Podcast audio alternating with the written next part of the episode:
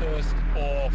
After reading that law line, I will be arrested for not taking a fucking vaccine. This is not a fucking joke anymore. This is fucking dead serious. I am fucking dead serious.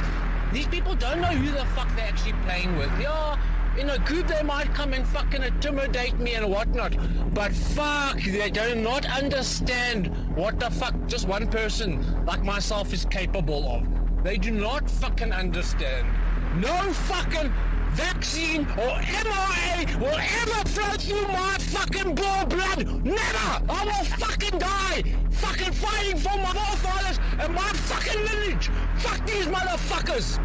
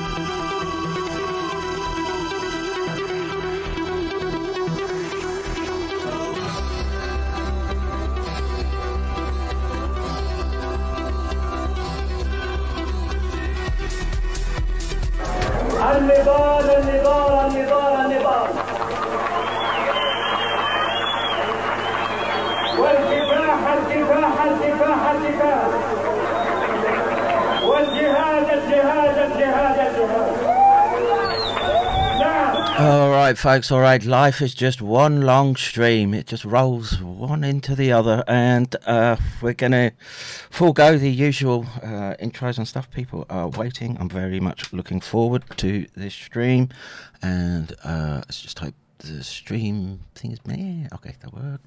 All right, uh, can you guys hear me? Oh, I think you might be on mute, um, Christy and Charles. I don't see a mic active for you. I can hear you. Oh, perfect. Ah, how are you, Christy? It's been a while. I'm awesome. How are you? Ah, uh, apart from still sort of stunned because I've not long woke up. Um, not, not so bad. Not so bad. And uh, I see Charles has the um, mic icon, but it's block. Uh, it's on block right now, so it's perfect. Charles, uh, long time no see.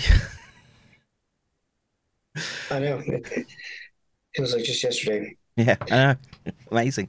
Uh, I mean, if I would be, uh, I guess it would, it would be smart for me to be your co-host if, uh, yeah. if I didn't have to worry about ever being accepted by mainstream people ever again. Right. Well, since they may not appreciate the the Yudin jokes. I know. I know. But it's uh, hello. It's what the you touche, bro. Touche. All right, so I just, I... Want to point out, I just want to point out that I'm actually, as a historian, I took classes undergrad and graduate in the Holocaust. Uh, so uh, those that was all propaganda, bro. I kind of disagree with your with this here, but you know, whatever. No, I, I look, just. Were they targeted? Yes, yes, they were. Um, I just don't trust any of the history now after the, the Second World War. That's just my problems, numbers, et cetera. And um, if the, the gaslighting we've been subject to, there's been been laid or oh, been playing for a long time. Are you uh, implying that they might have actually gaslit us in the past at some point? Yeah, yeah, of course, of course. All right, uh, that's, that's that's pretty crazy, conspiracy theorist. I know. Well, um, as we've delved into the deep end with the J Q. Uh, we get that out the way. And uh, I'm so sorry. Come on, if there's a way to... Sh- yeah, maybe I can sh- shove me under all can the graphics. Okay? Yes, yes. Uh, it sounds good. Like, so you were just on last night? Kind so, of muffled, yeah. I was no, just no, assuming no. you were on last night because you were joking about it's been a while, and you said, yeah, it was like it was yesterday. And then It was, was literally yesterday. It, it was literally yesterday. That's correct. That's correct, yes. um, so Bud Light, there's something to talk about. All right. Um, the, the usual... What? The, the usual kinds of distractions and stuff. Um, look, Bud, Bud Light. It's fucking gross. Um, it's a symptom of the mental illness that's been weaponized and unleashed on the... Um, Wait, I'm confused. I'm confused. What? Huh? What about Bud Light? The uh, the tranny on the... They made a commemorative can, right? And then they they just... Ah, uh, yes. They lost five... I don't know, was it five or... I don't know, billions... In... Stock is tanking. Yeah, uh, oh, they, what a shame. They don't care. Um, you know that that all those things that you think were, how should we say, like independent, et cetera. Um, they're not. You know, a BlackRock or a Vanguard is sitting behind them and can pull whatever the company in whatever direction they want to go. And um, oh, trust me, trust me, I know. I I'm constantly conflicted whenever, whenever I try to look at the. You know, what stocks to put in my portfolio, you know, which, uh, which aspect of my, of my belief system should I, you know, just throw away mm. for the sake of money next. Mm, yeah. And it's getting know, harder and harder. I, for sure. And, you know, something like, uh, Budweiser, you know, that's kind of an American institution. You'd consider that sort of a safe bet, um, ethically. Wow. Okay. Uh, well, yeah. They went down a long time ago. So. Okay. I honestly don't know, like, maybe Target and, uh, well, actually, no, not Target, Chick-fil-A. There you go. Uh, Chick-fil-A sorry. Is American. Do you play? Triple A. Chick-fil-A. Oh, Chick-fil-A. oh, the Chick-fil-A, okay. I thought you said triple A. Yeah. so... No. Well, um, okay, that's what I was saying. Okay, is it, are we sure this is working? Cause... Yeah, yeah, it's it's it's good. It's I just good. woke up from a nap, too, even though I think, Kevin, you probably had a longer one. Uh, yeah, I mean, I was streaming till three a.m., this morning, and then you know it takes an hour to sort of wind down. Yeah, and um, yeah, the, I wake up and the kids have uh, Bible lessons this uh, Saturday mornings, and I, I've I have a tendency to hyper, well, not hyper focus, but when I've got like stream, especially something like this, when I'm speaking people, m- my focus is on that, and Waifu was just like, "Look, you got them into these Bible lessons. Can you, you know, just make sure that they're on time?" And my middle boy is just being um, recalcitrant at the moment. And the um, so I just had a I wake up into straight to fighting and uh, disciplining. And uh, what can you say? Recalcitrant about Jesus or just things in general? Uh, just the lessons and the. I don't know. Could be the teacher. It, it could be. It could be. And look.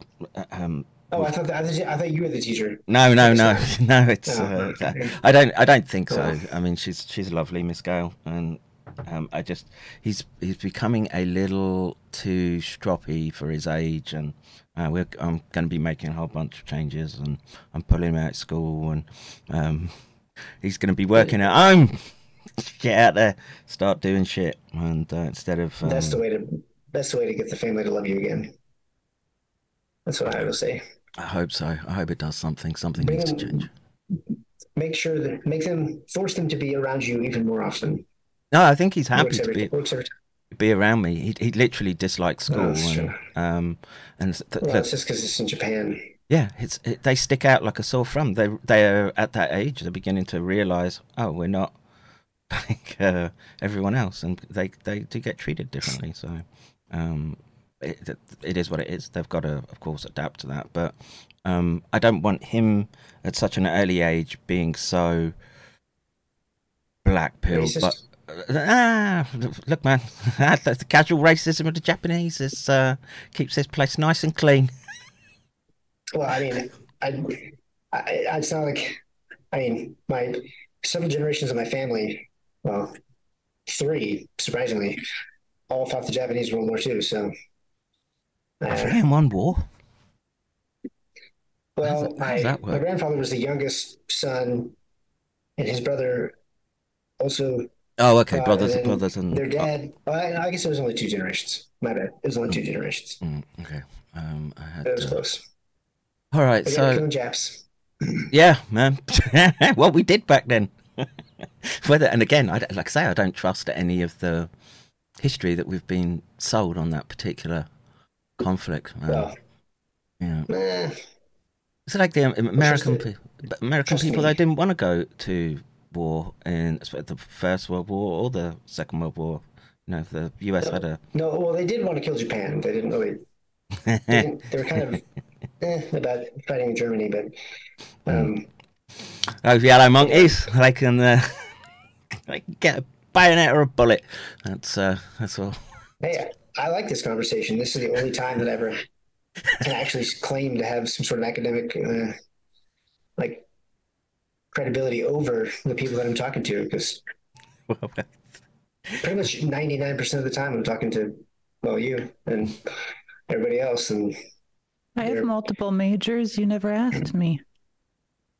I um, watched I watched the stream though, and I have a really good memory. So I remember that you biology, studied, uh, sociology, psychology, liberal arts of science. My sociology, first biology major, then I have a sociology degree in community and environmental, public health disparities, human rights, and international law. Top student, mostly PhD classes, even though a bachelor's, liberal arts of science, and then uh, two you psychology like degrees.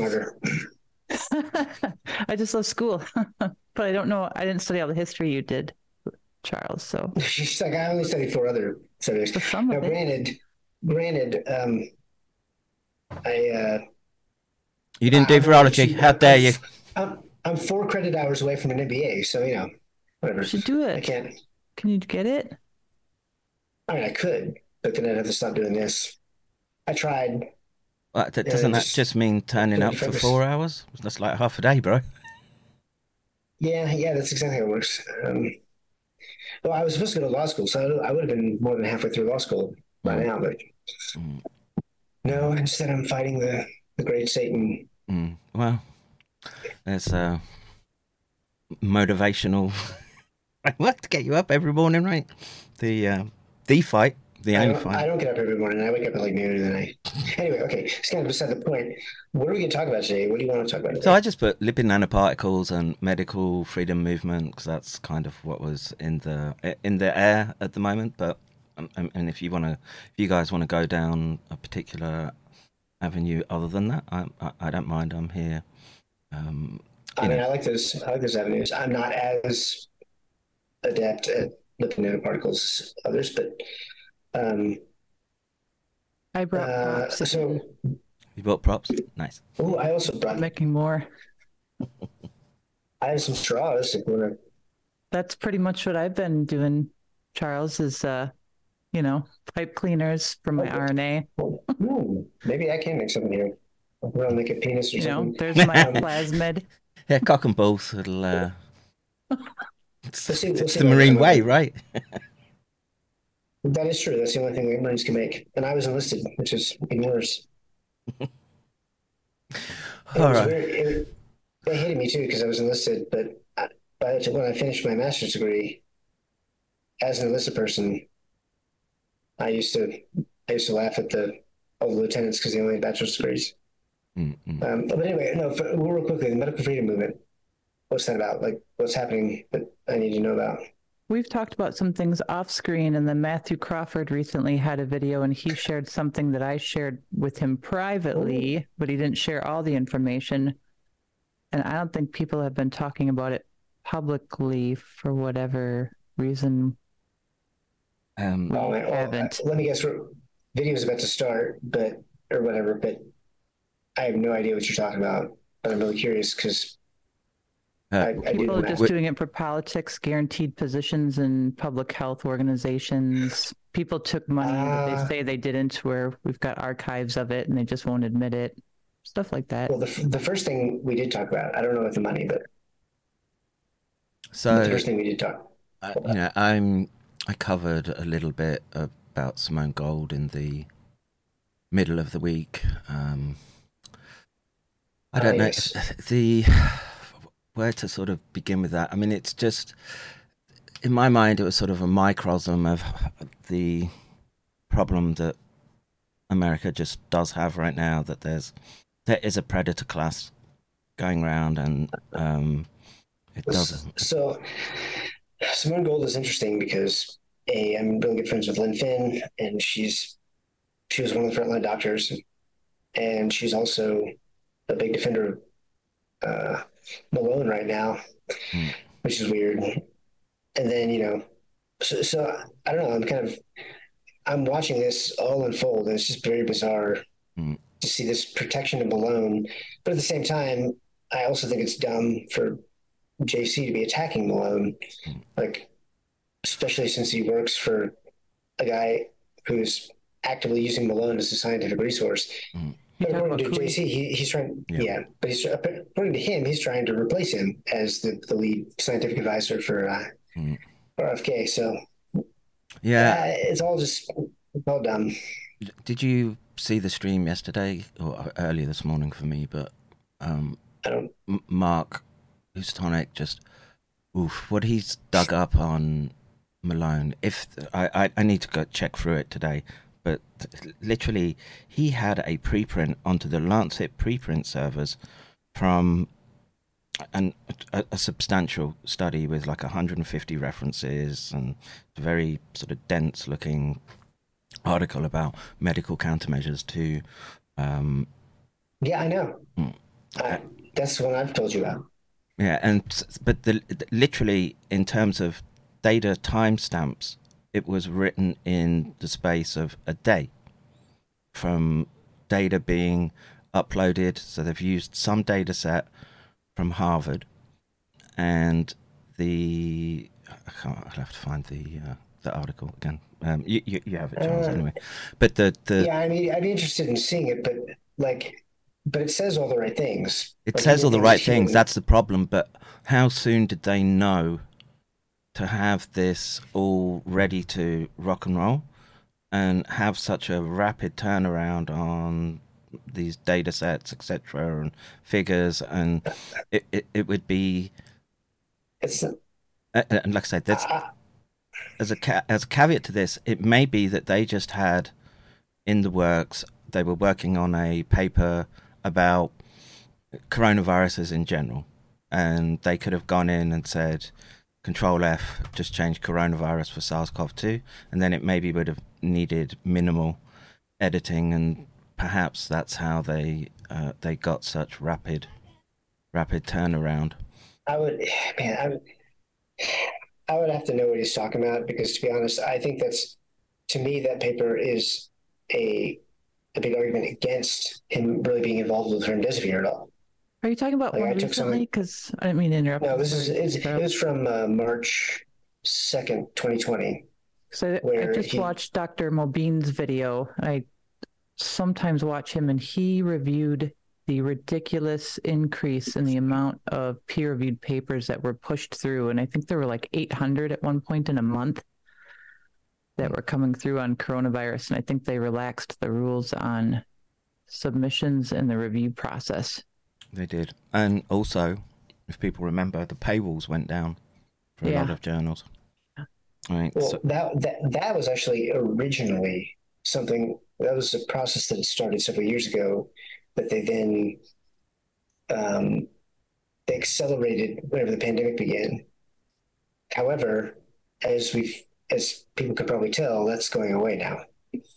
Sure. So mm. it's getting harder and harder for others, like, I keep, I have this list, but now a lot of those articles aren't freely available anymore. So, yeah. you know, again, I see Robert, he is firing in the right direction at the moment, but there's just this air of, hmm, what to call it, suspicion, I suppose.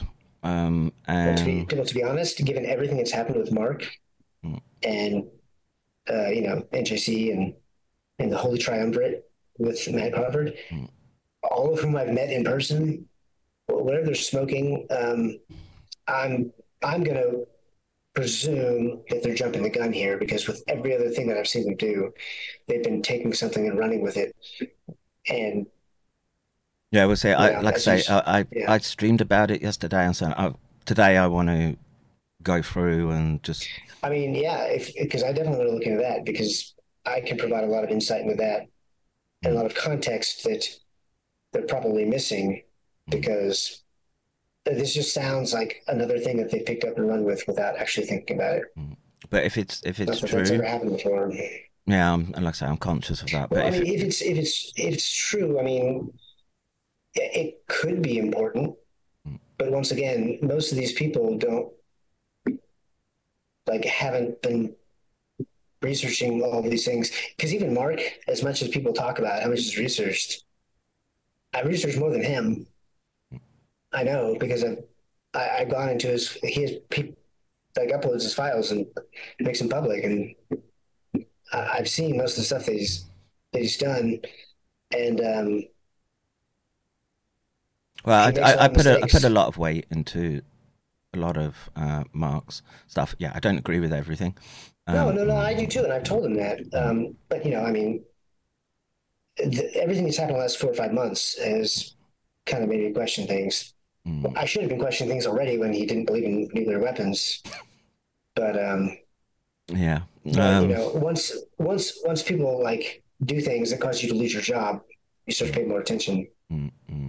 Um, yeah, it's like I say, I've gonna, I'm going to have to d- dig more into it, but I wanted to alert people to it so they can start checking and getting a timeline. Well, you may be well. very, very curious, yeah. Mm, and uh, it's, you know, there's no way you turn around a study between with two authors, one hundred fifty references, no single day. single spaced, and yeah, basically in, in a day. Well, so, they say timestamps, but I don't know what that means, because it was always a pre, like it was put on a preprint server. I think it was S S R N, and but that doesn't mean they weren't working on it before they put them. Like I, I I'm very confused. So the the document itself, the P D F, right? So I, you, presumably the well, you know, you can have a choice to load up Word or P D F. Exactly, that's meaningless, because he did the same thing with the diffuse proposal, mm. and and well. He said, "Oh well, that like why is this a, a scanned copy of a of a of a printed thing or whatever?" Like he, he was he was saying that that was suspicious. But remember, he had to print it in a skiff, but it was unmarked, so he could take it out, and then later on he scanned it page by page. Mm-hmm. See, it was it was like that easy to explain, and. um So once again, there's another. I had forgot about that, but that's another thing that um, say, that he uh, got wrong. There's um. Well, as I say, we, we have to be as harsh a critics. Have you, have you started the, the yeah yeah yeah twelve minute intro? Yeah yeah yeah. We've been wow. streaming a while. I, f- I feel like we've been. I, f- I feel like we've been talking for more than twelve minutes. I guess not. Uh yeah, it's that come and gone right.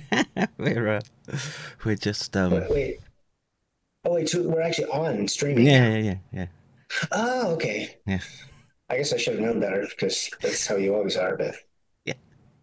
Fucking. Because I, I probably would have been more focused if I'd known that we were like. You got some no, J banger jokes sorry, in, and uh, it's great, dude. Oh, no, it's terrible. It's terrible. I can edit now I can't run for president. Oh, no. Well, do you want to? It looks it looks a poison chalice to me. Well, I mean, everything's a poison chalice. Even vaccines are a poison chalice now. So. Mm, yeah, yeah, very much so. so. All right. Okay, well, yeah. So I guess well, hey, we're, hi everybody. Uh, who are we? What are we doing here? Um, so the well, I, I don't know the. I guess we're sort of just digging into a little bit to Robert Malone right now, and.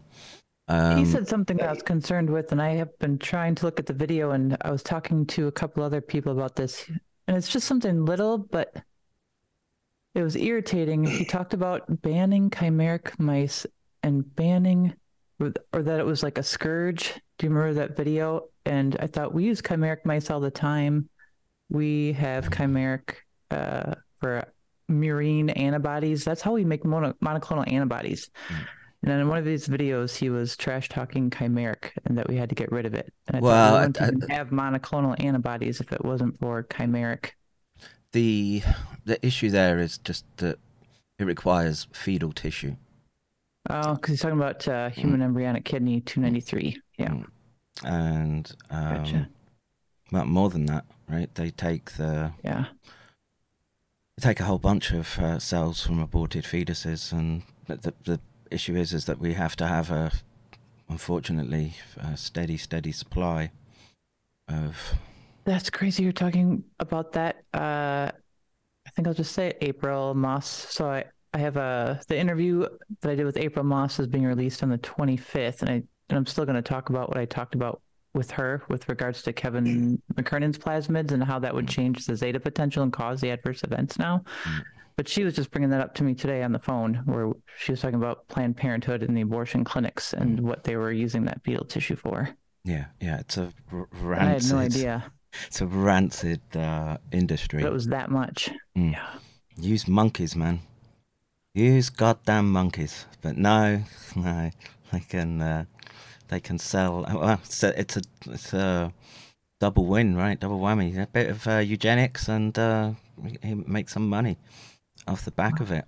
Um, it is a double whammy. Mm, I mean, I mean, you're, if you're going to create this, you know, they their argument is, well, why not just why not do something with it instead of just be mm. waste. Mm. Oh well. Yeah, thanks for clarifying. Yeah, it's like I said, it's, it's dark. I didn't know the context in what he said it because mm. it was just a pretty short mm. clip. Um, Interesting. Again, I, I'm, I'm more. Well, it saddens me to see the moves that they're making against, uh, well, experimental studies in animals in general, and moving moving away from animal studies. Yeah. The F D A decla- declared they don't have to submit animal studies anymore. Yeah, well, drugs. In, in this, it it still depends on the drug, um, but I think for the well for the current vaccines, they've just decided they've done all the testing they need to do, and they've got enough human data now to uh, think. But how did they do that? How did they do that with mRNA? To be able to to be able to say, oh yeah, well we've we figured this out. So when they're not even publishing data on adverse events, so how can they then claim that it's that's good? That's that's so, well. I, I feel like this is germane, given that the lipid nanoparticle is by itself is you know toxic, which I believe is the argument that Skripaki was making in Thailand and in Switzerland, mm. if I remember correctly. Like yeah. just just the mere like before we even talk about the the spike, just the nanoparticle is enough. Mm, yeah, yeah. Uh, that's your space, Christy. Please. Um. There's four parts of it. Did, I don't know if we want to jump right in. I know there's people watching too. I recently did a podcast that hasn't been released. And I made it, and I designed it for kids. If I was explaining it to kids, because everyone keeps chanting. Explain it like I'm ten. Explain it like I'm in fifth grade. So I said, okay. That's what my last podcast was. This guy, nanoparticle. You can do so we've a... talked like a, a bunch about, uh, like the last podcast, or when I was on, we were talking about the negative charge, not the positive, but the negative charge on some of the individual lipids, because there's multiple parts to it. Um, I'm making another thing. Soon where is all right so like it, you know the the nanoparticle is a, a sphere. It's like to think of it, and then it has different components to it. I know the last time we talked about the clots being verified that are thicker, and I was telling Charles just before the show about the study that proves where they took um negatively charged lipids, and then it interacted with the human body, and it was generating clots I think thousands of times more rapidly than the body was capable of doing, and then making it more dense so the fibrin was really getting sucked in. Mm. I remember you showed the study, right, Kevin, with the like yeah, the thicker yeah. clots on that. Mm. So um so Kevin McKernan recently tested vials and then a case of Pfizer and found plasmid city. And plasmids are a circular object of D N A, and here's my little plasmid, and this would be the, I guess, the protein right there for this. That's going to sequence the spike protein. But uh, I guess just to step it back for a bit for everybody watching and, you know, Charles too. So like the central dogma of biology is D N A to R N A to a protein. And D N A is usually this, you know, double helix thing. And then it makes the, the R N A, which I had floating around somewhere, a little piece of R N A. And then that will then make the spike protein. And when they put the stuff in the jabs that goes into the arms, it's the piece of it's the piece of R N A that's supposed to go in there that's surrounded by this, you know, it would be inside this this ball, this lipid nanoparticle, and it's got several different things that it does. And when they initially make the R N A, that's made from a D N A, piece of D N A, but it's a plasmid. And McKernan found a bunch of things in the plasmid that, you know, we could talk about or not talk about today. But the important part is this is D N A. This is the R N A. And it was supposed to be filtered and separated out. And I forget the percentage that they were allowing to still be in there. But when they make the R N A with the lipids, and there's like, there's my little representations of lipids. There's uh, what's called the pegylated. That's actually the least harmful part. That actually protects it from doing a bunch of bad things, even though everybody was writing about the pegylated being really bad. Mm-hmm. Then there's this thing called D S P C. Uh, that in multiple uh, M S D S sheets is known to is be like a neurotoxin, cause cancer. That's got some bad stuff associated with it. Then there's cholesterol. Like half the lipid on the inside of it is cholesterol. And then there are positively charged lipids inside. And then there's ones that can be charged in the presence of a lower pH, which goes into when it enters the body. And then there's the R N A on the very inside, and that has a negative charge to it.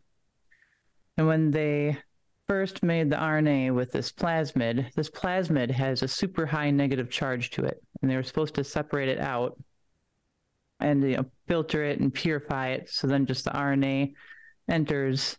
And I, I drew little I drew little things for the last podcast. I'm sure it's fine for me to to show it now. Do you, yeah, do you sure. want me to show like and I I took it down to ten year old level, if not five year old. Yeah, you know what? Um because you have an audience, right? Uh I've just got ten year old going at it right now. Just uh all right. I'll be back. Keep just carry okay. on. Okay. Charles, do you want me to stop or slow down? Or I can't see the live feed to know who's typing and what's going on. Oh, um, actually, I can't. I, I should probably turn that on. But um, no, I I was kind of like putting a couple little notes.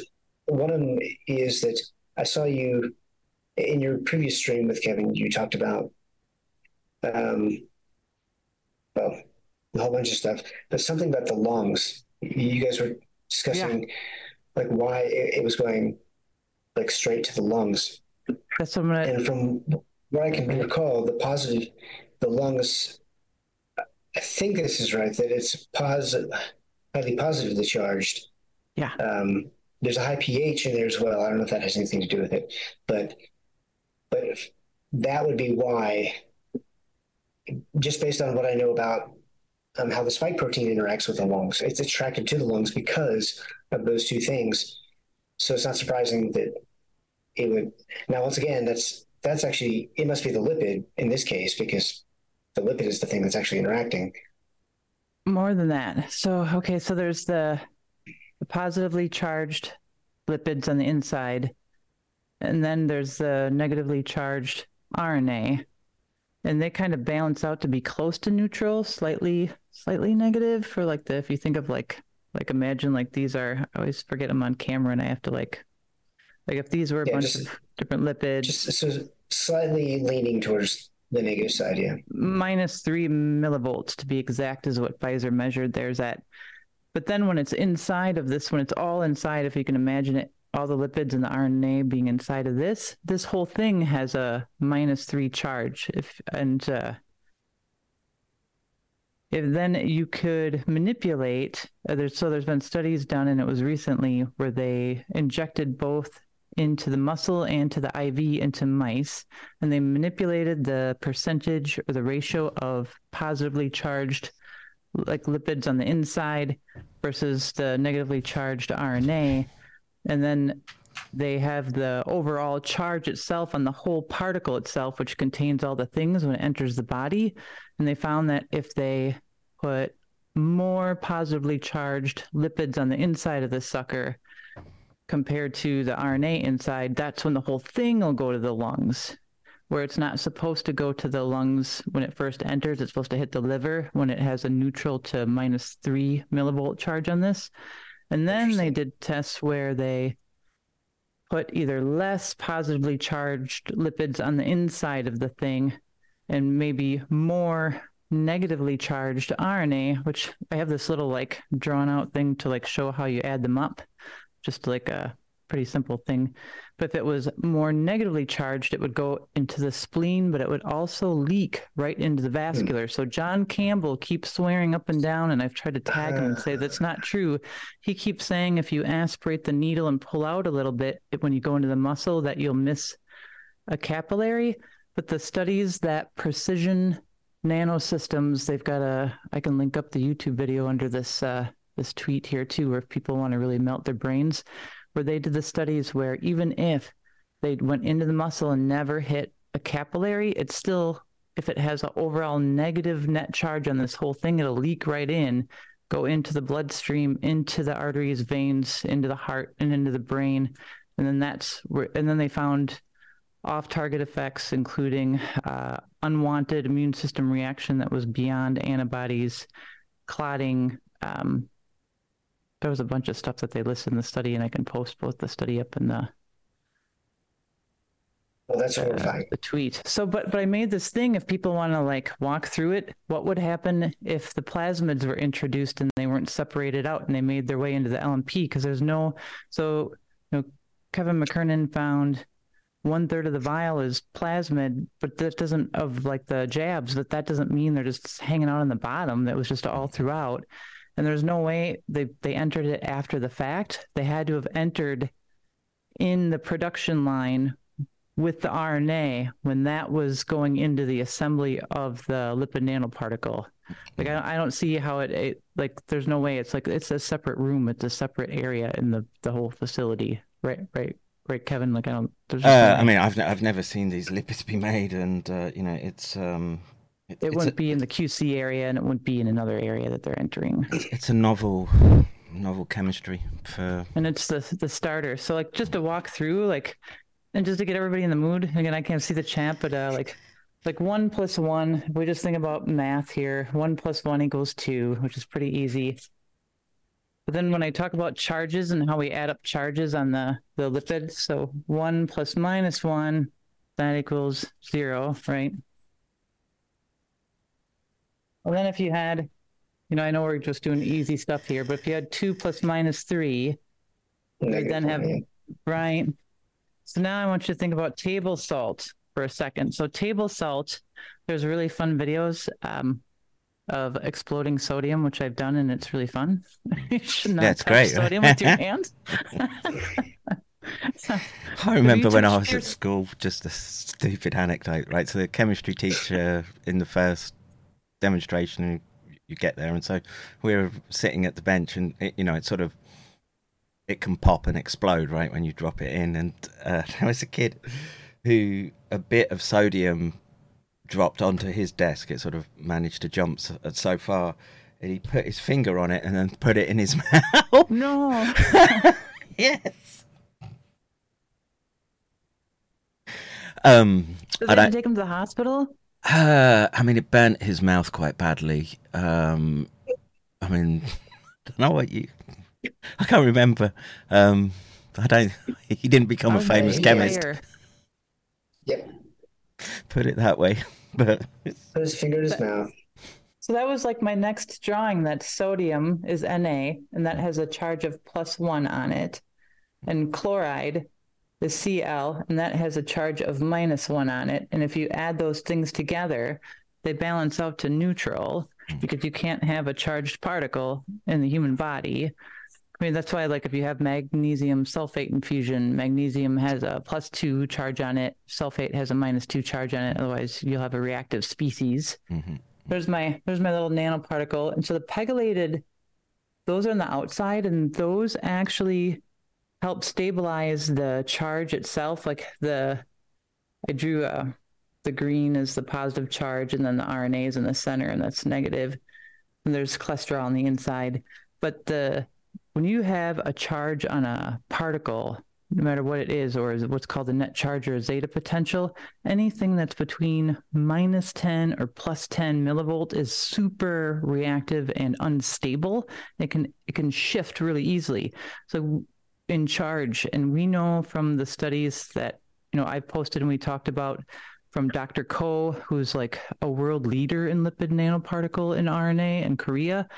He's done, he did a recent study in twenty twenty-three, and so did on cell dot com, where they showed that the nanoparticle is degrading in storage, even if it's only stored for a little bit in freeze-thaw process that's breaking down, and they've got yeah. images like blobbing it together. So that means that, like, that's no longer in play, and that means those, that the charge can shift really quickly on it.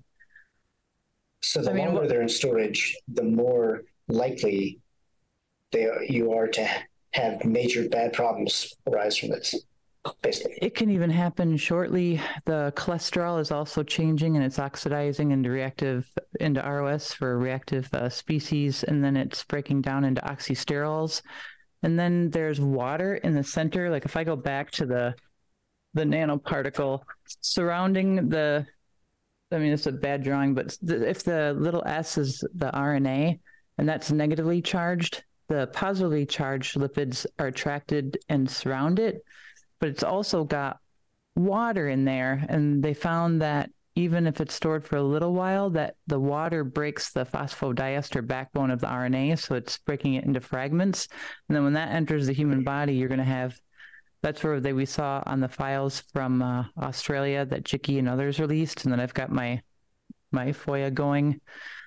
I submitted lots. Another one to, to make sure that, yeah, the Agilent, the files show that, uh, yeah, R N A was in pieces in there, and that, that can lead to, there's another study I posted, and I can post again, that uh, they proved that pieces of R N A would cause cancer.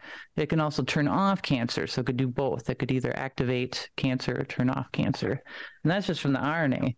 But then when we talk about the lipid, you know, if that's supposed to be minus three millivolts, I mean, what would happen if, and there's my little crayon drawing, like, like there's the circle that represents the plasmid, and that represents the R N A. And so when they, when they make the lipid nanoparticle, they actually put it in ethanol and they push it through this tube, and it self-assembles. It, it almost does a bunch of it itself, where because the positive and negative are attracted to each other in the same way, where if you like rub a balloon on your hair and it gains a negative charge, and then you touch the balloon to a piece of metal that has a positive charge, it'll stick because opposites attract, attract. So the positively charged ones will kind of stick automatically to the R N A, and then everything else will form around it. But if, if you know, McKernan, without a doubt, found those plasmids in there. So that means they had, there's there's no there's no way they didn't go in there. There's just no way, because they were in the mess of stuff in in the assembly of it. So that means yeah. that means that the overall net charge on a lipid nanoparticle that had, I mean, I think like people were thinking, like when he said it was one third of a vial, like Like at first that was what was going on in my brain, and I'm like, no wait, like it's probably dispersed throughout, but it's that's some the, of those. That's the way I was thinking of it too, is it was kind of separated. No, this is so because the in the process when they they make the you know they make the R N A from the plasmid, again they're like, this is the plasmid, like maybe this is the promoter, the S V promoter forty that he's talking about, and you know the plasmid replicates itself up to two hundred times, and this would be the sequence over here for the spike protein, and then this kicks out, this is the R N A, and they're supposed to separate it out before it goes into the batches, and they never did. And then Pfizer, when they tested it for the net charge on the the whole thing itself without talking about everything else going on inside. Uh, they did a clean job when they did that test, and there weren't probably any plasmids in there. So that means they're, um, yeah, from clinic, somebody's got to do the test on that to confirm. Mm-hmm. Somebody's got to do a net charge test on a zeta, the zeta potential on some of those lipids, but I don't see why it wouldn't do that. So if that's got a higher net charge, it's also going to increase any adverse events.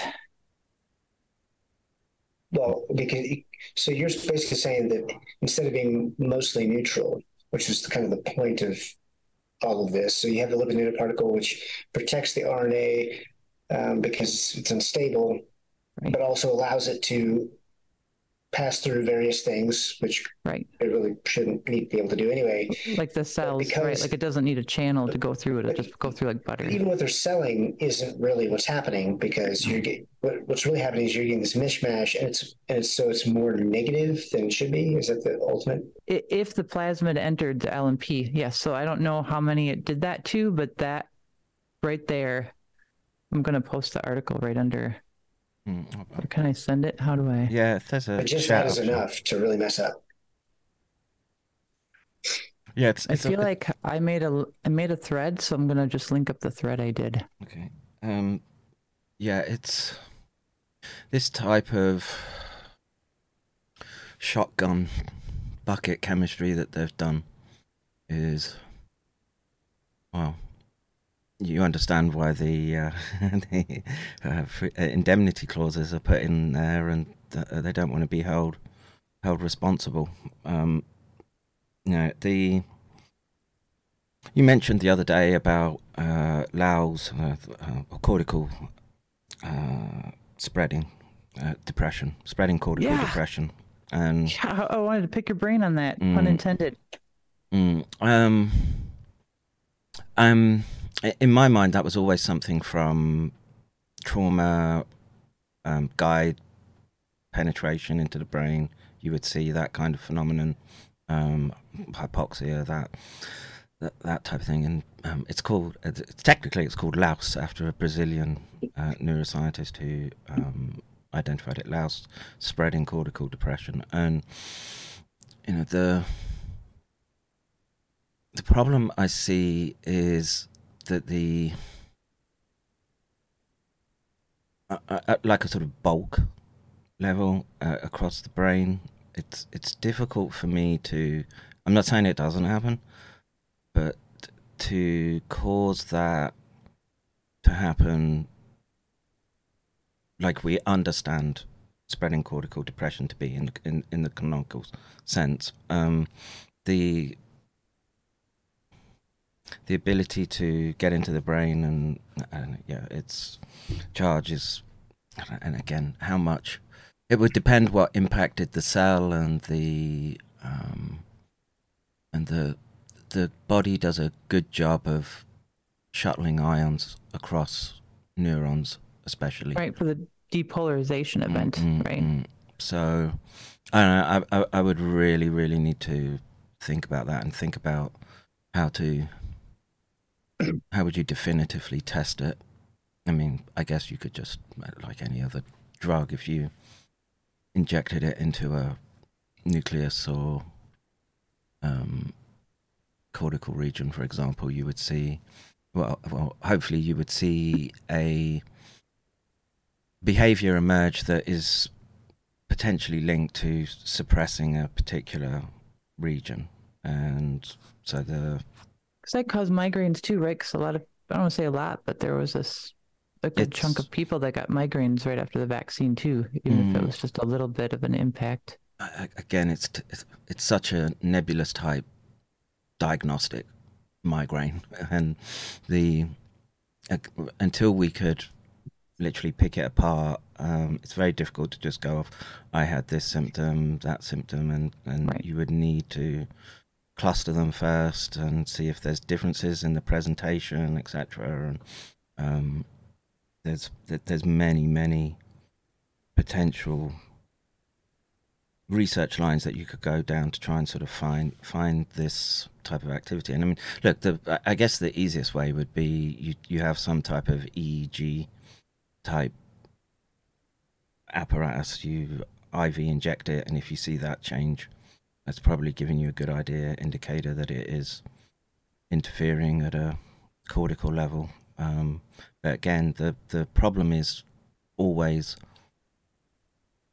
and this, look, m- members of my family did took vaccines. They're still with us. Um, and I know many, many, I know so many people that did get hurt, and I know so many, many people that didn't. And it, it's those that had nothing go wrong. Well, that's the survivor bias, right? That you've, yeah, no, it's all right for me. So, uh, so you, you're sitting there with a necrotic uh, arm after uh, a, a botched one. Uh, that's your fault. It's not the vaccines. So it's it's sad because we won't get the investigations that, that are needed in, in this space, I don't think.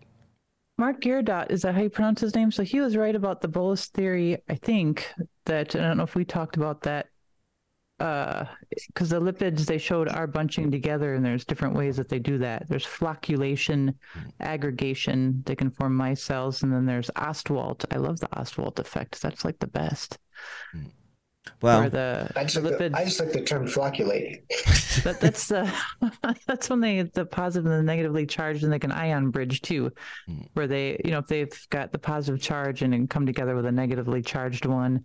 The Ostwald effect is like Pac-Man, where there, there's like one, and then maybe there's a a smaller one, and then it sucks in, and it gets bigger, so it'll it'll actually in solution. The smaller lipids will get drawn to the bigger ones because the, the nanoparticles too vary in size from fifty nanometers to two hundred. Mm. So they'll just join and fuse. And then if there's a, cause there were some studies I found recently with aneurysm in patients immediately after vaccination, and they showed the M R Is, and there was no sign of clot, no metal fragment. There was no antibody response. There, there was nothing, but you could see the clear area in there. And I thought that's got to be a lipid it's hanging so, so big that it's being picked up on a. Because it just has to be four. Uh, uh, the F D A, I think, put the limit in what they said the small enough size that would cause that would be four microns. I don't know, but picking those up on M R I seems too small. The, or the aneurysm they can see, but oh, it's sorry, clear it's on the inside. Mm. There's it, there's nothing in there. Mm. That appears that there's nothing showing, that it's just like a ghost. Mm. And I thought lipid would not show on the M R I. No, lipid... But the bulge would, right? Lipid shows on M R I. So you can see fatty tissue. Does it? Yeah. Right, cause I'll have to send you the studies. Can I send you the studies so you can look at the M R I, Kevin? Yeah, sure. Um, because you, you, you can go get brain M R I, right? Um, yeah. That's uh, primarily fat, signal from fat. Yeah, that makes sense. Duh. Okay. So is there anything... Uh, see, I don't... As I say, listen to this. It's hard for me to, to think that there's any part of this... Like there's any way that it could have been positive. Like even if it went perfectly, it seems like it's basically destined to, to not work because there's so many, it just seems like a terrible idea in every way because you have, you have, and furthermore, just they basically supercharged it by like, well, could they not think of a better way than the lipid nanoparticle To, to do this somehow, because if well, it you can always use gene transfer, you get shot. I was going to say gene gun. I used to work with the Freiberg lab for gene gun in animal antibody discovery, with where they just shoot in naked D N A. That's it's uh it's kind of rough on the animal. Mm. Well, that's uh, Kevin. That, you can give an understatement there. Well, that's I, I, like I said, I've never.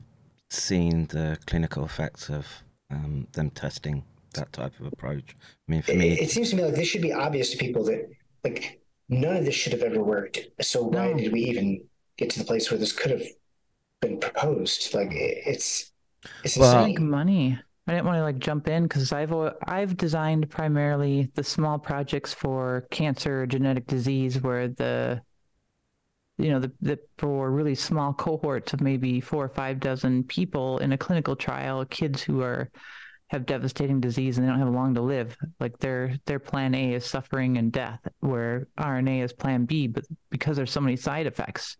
So when they said that they were going to mass vaccination with this stuff, my brain literally cracked. I'm not making that up. Like for a week, I just walked around stunned saying, and then I thought, did they, did they figure out how to stop the misfold of the protein when it's expressed recombinantly? Because we would see misfolded proteins in the lab that weren't enantiomers. They were just misfolded, and you had to put them through a two-step process of a buffer and a detergent to refold it. Like if this is, you know, the protein coming out, you know, it, it wasn't folded properly sometimes when we were making it in the lab with cells using, you know, H E K or CHO cells. So when I thought about they're putting it in the arm, I thought, did they fix that process? Because they can't stop it.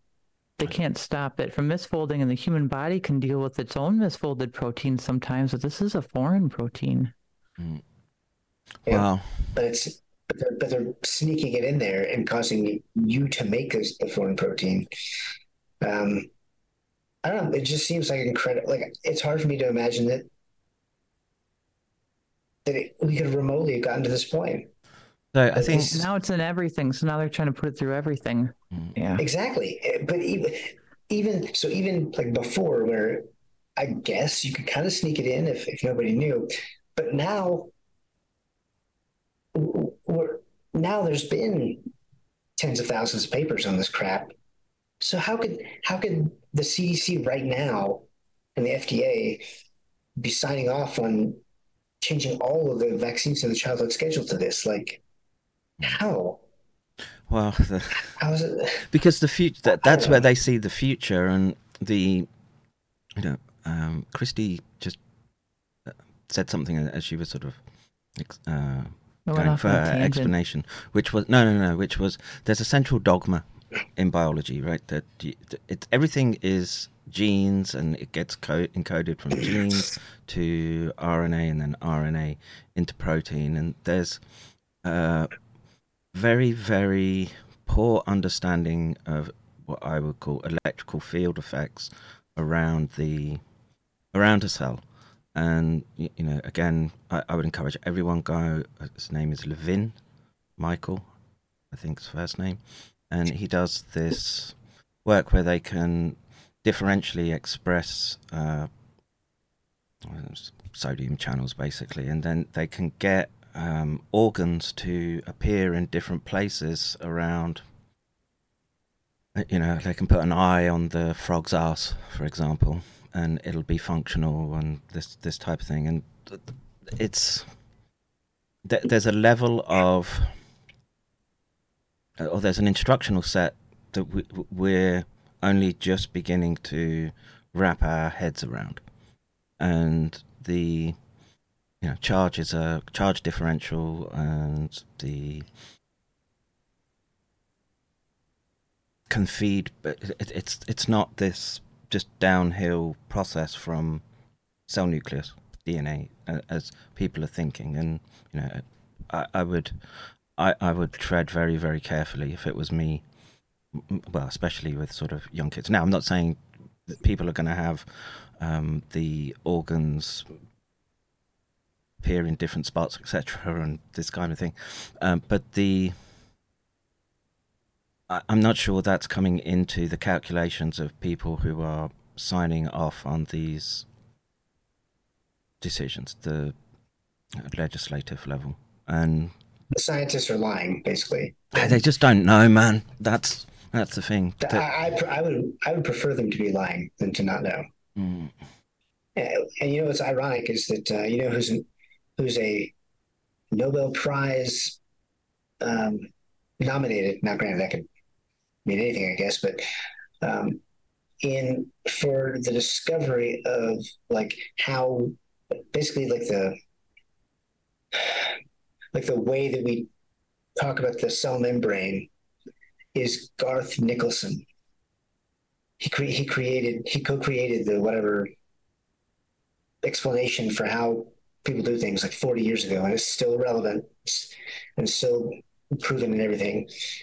And it makes me wonder, like, like as he's watched this, uh, and he, he basically, he did a lot of research into Gulf four syndrome, into uh, chronic fatigue syndrome, mm.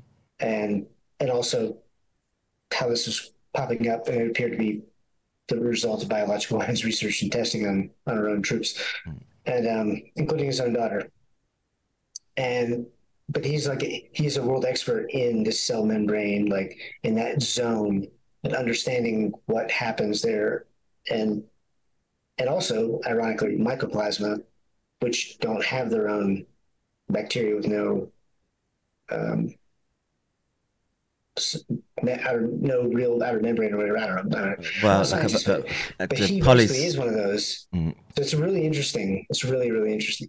Mm. So yeah, the mycoplasmas are not walled like uh, fungi or, uh, or that's a different class, but um, yeah, they have a, I want to say it's like cellulose type arrangement.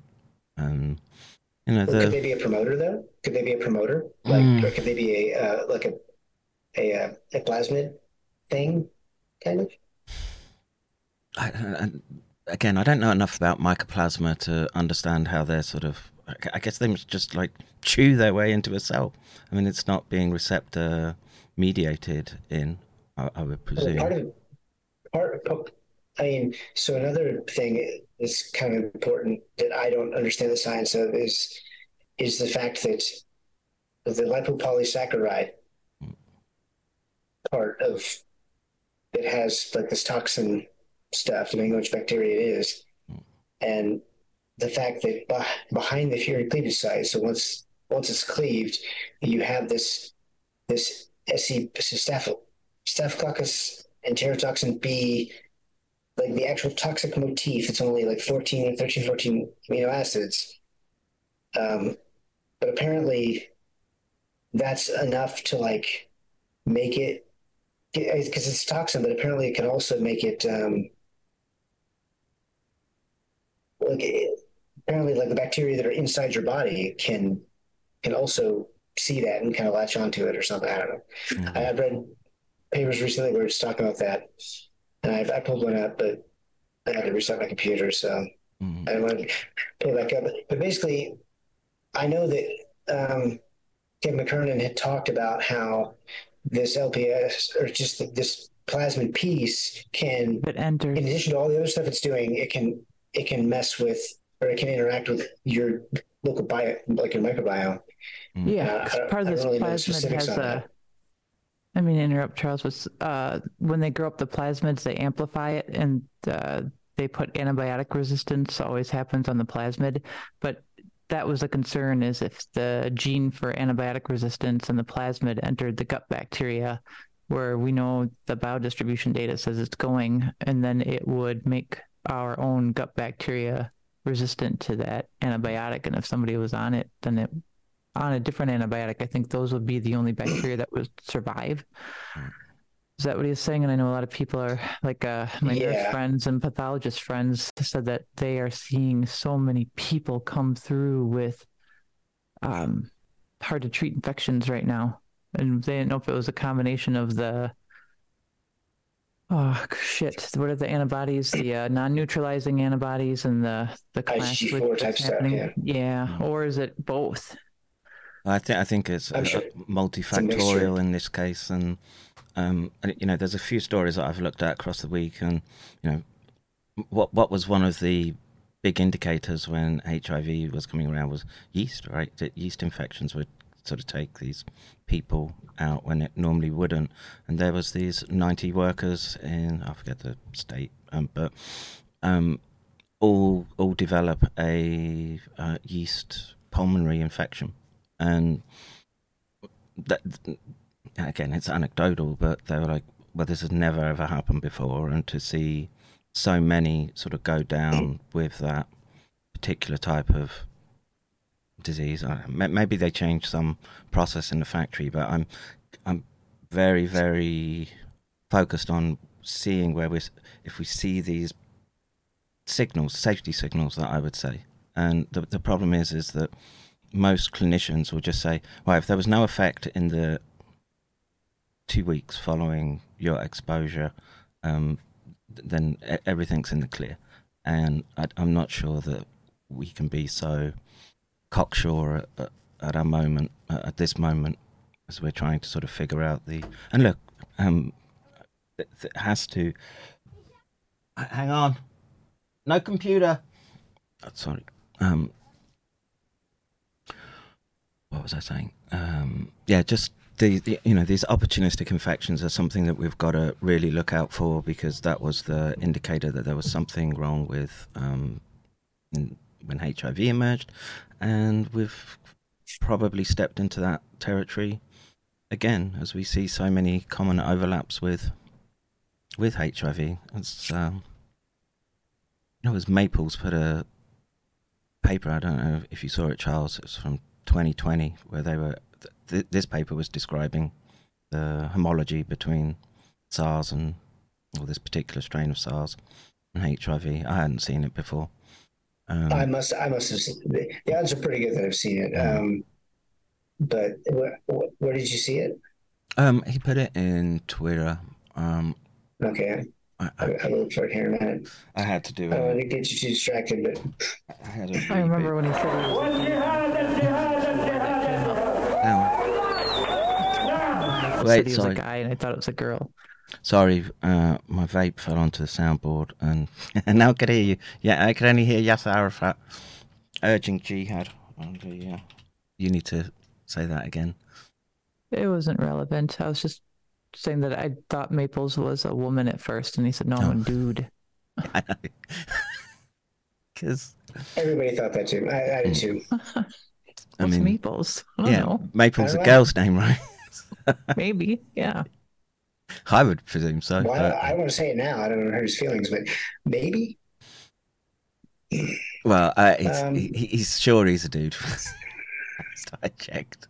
I ain't gonna find it. My my Twitter and email. Well, I just I didn't even get an email, and I had to reset the computer. I was um, I'd got convinced that there was an easy job to do with. Uh, transcoding and translating into different languages, all the streams, and I turned into a three-hour slog, and we didn't get anything, and I lost a whole bunch of shit that I had on my desktop just because of, uh, just because of I, that.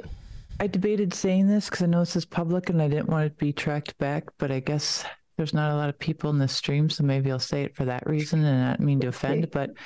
So I know more than one person at more than one hospital right now that paid the ransom to their hackers, and they had their data wiped out. And I can't say departments, otherwise I'd more really than one hospital right now I know, that but entire paid... department software is having to be rebuilt right now in more than one United States hospital because they were wiped out by hackers, and the hospitals did pay the million or three million dollars that the hackers demanded. So I didn't know if you had heard that as well, because I found that it's really interesting to be happening at the same time as all of this. Mm. Yeah, I mean, it's. Uh, I mean, that's been going on for a long time, and I think um, the last year or two it ticked up, right? But uh, well, uh, it's affecting departments like pathology. Hmm. Ah, imagine that. Color me not surprised. Pathology. Who would who would want to uh, wipe wipe clean the pathology department data? Well, to be honest, if that might actually, there, that could be like a white hat thing. It could be, because I know a lot of hackers are not are probably against the vaccine mandates, and so it wouldn't surprise me if they were trying to salvage some of that data. Oh, not that I want to. I don't want to normalize or, or support them. No, that's a good. But uh, I didn't think about that. But it could be. Could be. Mm-hmm. Yeah, uh, this is the. I've also heard that certain tests on certain organs for cancer are being diverted now. So where certain hospitals, so I've I've heard this from multiple because I'm I feel like I'm connected with a lot of nurses and doctors and D N Ps and a few pathologists. Um, so I've heard from straight from the horse's mouth that certain tests on certain organs like appendiceal cancer are no longer being tested at the hospital where the patient goes anymore. They're being sent somewhere else now. For specific organs are now not getting tested locally. And I thought that is also interesting. Hmm. Where it was uh, done there before. And the appendicitis is uh, that was the only one, but I know that's a safety safety signal. I've got that study here. I could pull it up. Appendix appendicitis is a safety signal for vaccination adverse event. Hmm. Well, but which to me that sounds weird. Yeah. Simply because well, simply because appendicitis is usually a, a very a very acute. I'm posting thing. It right underneath again. So yes. I've been posting so, studies. But if it's acute, why would why would they be farming it out when you'd want that to be something that you could do right on hand, I guess. There it is. That's so more than one pathologist, more than one of my, I've got more than one pathologist friend who said that they are seeing an insane uptick in appendiceal cancer. No, you know, in the last uh, year. The append- appendix is not mm. just a vestigial organ. It is believed to have a sort of immune role mm. in, in humans. And I just wonder if it's one of those, like the spleen, perhaps it's just acutely sensitive to the the lipid nanoparticle or the spike protein it's, in this particular instance. So when you stepped away... Was, like, it'll go to the... Oh, sorry. I know it goes to the spleen, but I don't know if it goes to the appendix. It wow. goes to the spleen more if it uh, has a stronger negative net charge. So when it has the higher than uh, minus three millivolt charge on the, the whole of the particle itself, they'll go to the spleen and it'll leak into the vascular, even if you inject it into the muscle. So then it will go to the spleen, the arteries, the vessels, the heart. Interesting. Then it won't go to the liver primarily first. So, right, it goes, it's when it's at the neutral state, it's supposed to go the bulk of it to the liver and then kind of get dispersed, correct? And that's where it increases in concentration in like the ovaries and the adrenals over time because it's leaving the liver. Is that correct? And then it's going to other places? I, I, I was under the presumption that it was just sort of um, going everywhere, just, just systemically spreading and just the, um, just because the blood will flow through liver right. to, as part of the cleaning process. That's where you sort of see. Right.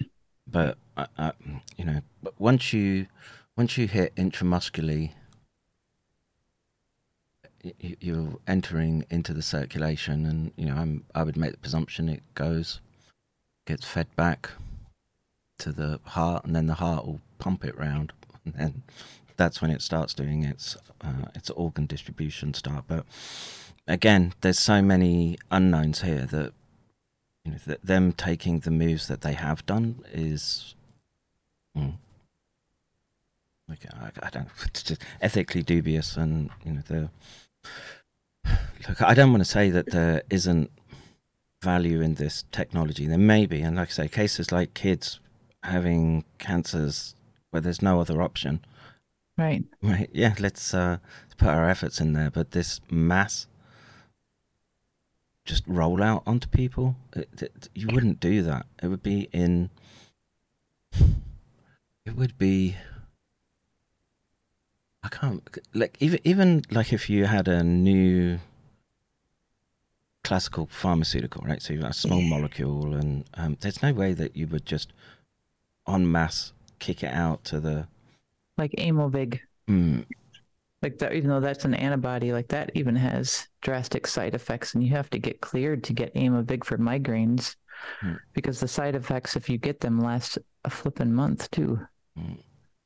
Yeah, that's that stays in your body, and so they don't mass kick out Amovig to people. I don't know if that's a bad logical, well, and, logically anything. Malicious thing, but I mean, that's, that sounds reasonable.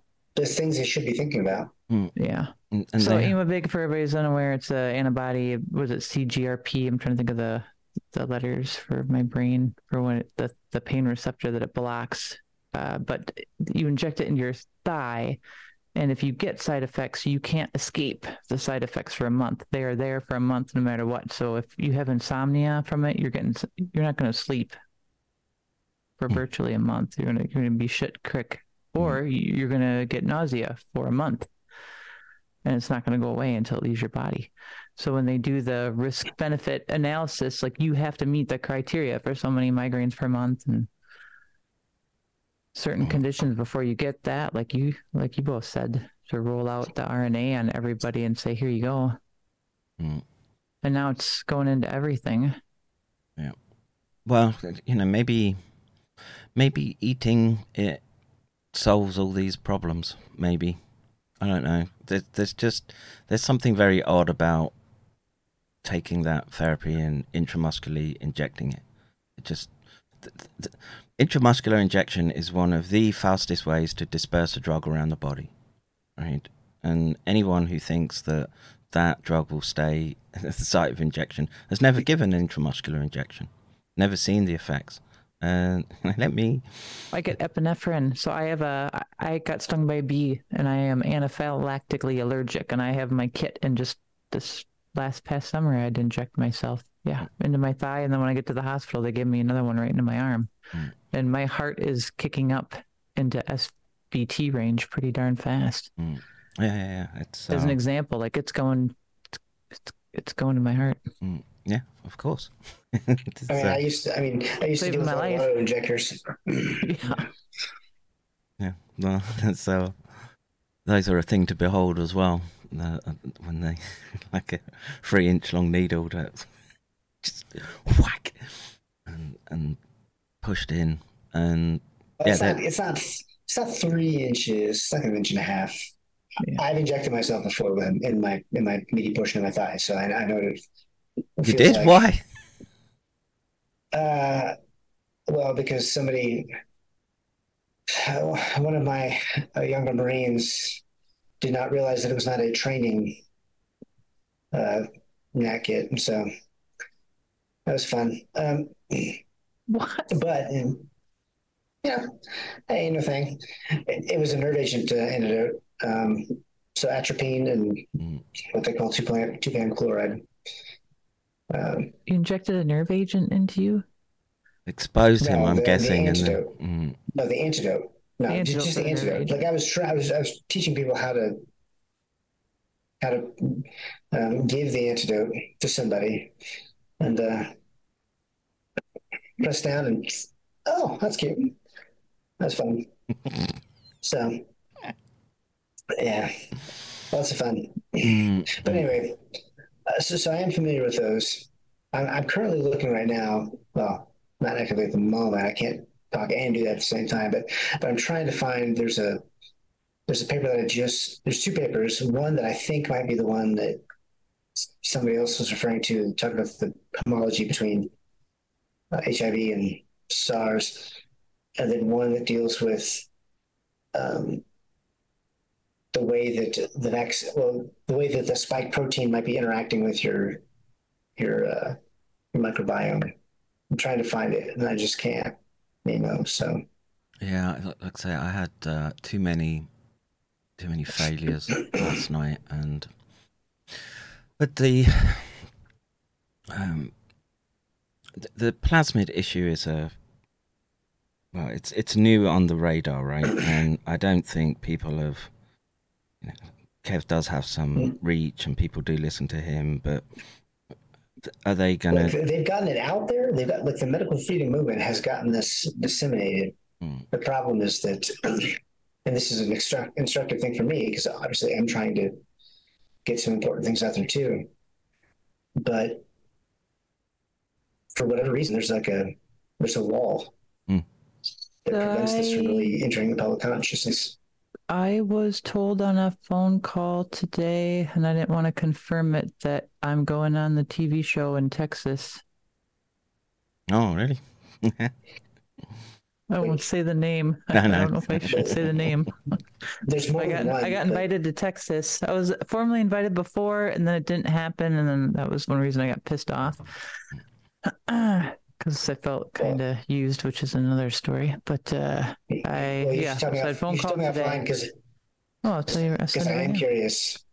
Where are you yeah, dropping links, Christy? But I'm, I'm I, I was on the dinner conversation menu last night with a group of people in Texas, and I had no idea they were talking about me until I got the phone call today inviting me to Texas. Mm. Well, um, Man, God, any gosh. any and all way to get stuff out there right now is um, we, we should. I just sent it to you, Charles. Where where are you dropping links, Christy? Because oh, yeah. I'm, I'm oh, not... I've been dropping them on Twitter underneath the uh, the Twitch T V tweet. Oh, okay, I, I see it now. I dropped the appendicitis I mean... one, spike protein misfold, the the ionization and structural properties. That is this test where they did. Um, the net potential on the net charge on the lipid nanoparticle, and where they went into the muscle and the I V, and they manipulated the amounts of positive and negative charges, and they found that if it's wholly positive, it'll go right to the lungs. It's not going to disperse evenly like it would if it was, or more evenly like we talked about if it was neutral. And then if it's a net negative, more negative than that minus three amount, and it pushes further, that's when it's going to go to the spleen, but also the vascular system, and it's going to go to the artery and the the heart. And so that, that's the ionization and structural properties yeah. of mRNA. Yeah, and then I posted an awesome webinar, the YouTube one, T-Time Molecular and Colloidal Ionization. Mm, uh, awesome. That is a super awesome one that will amaze your brain.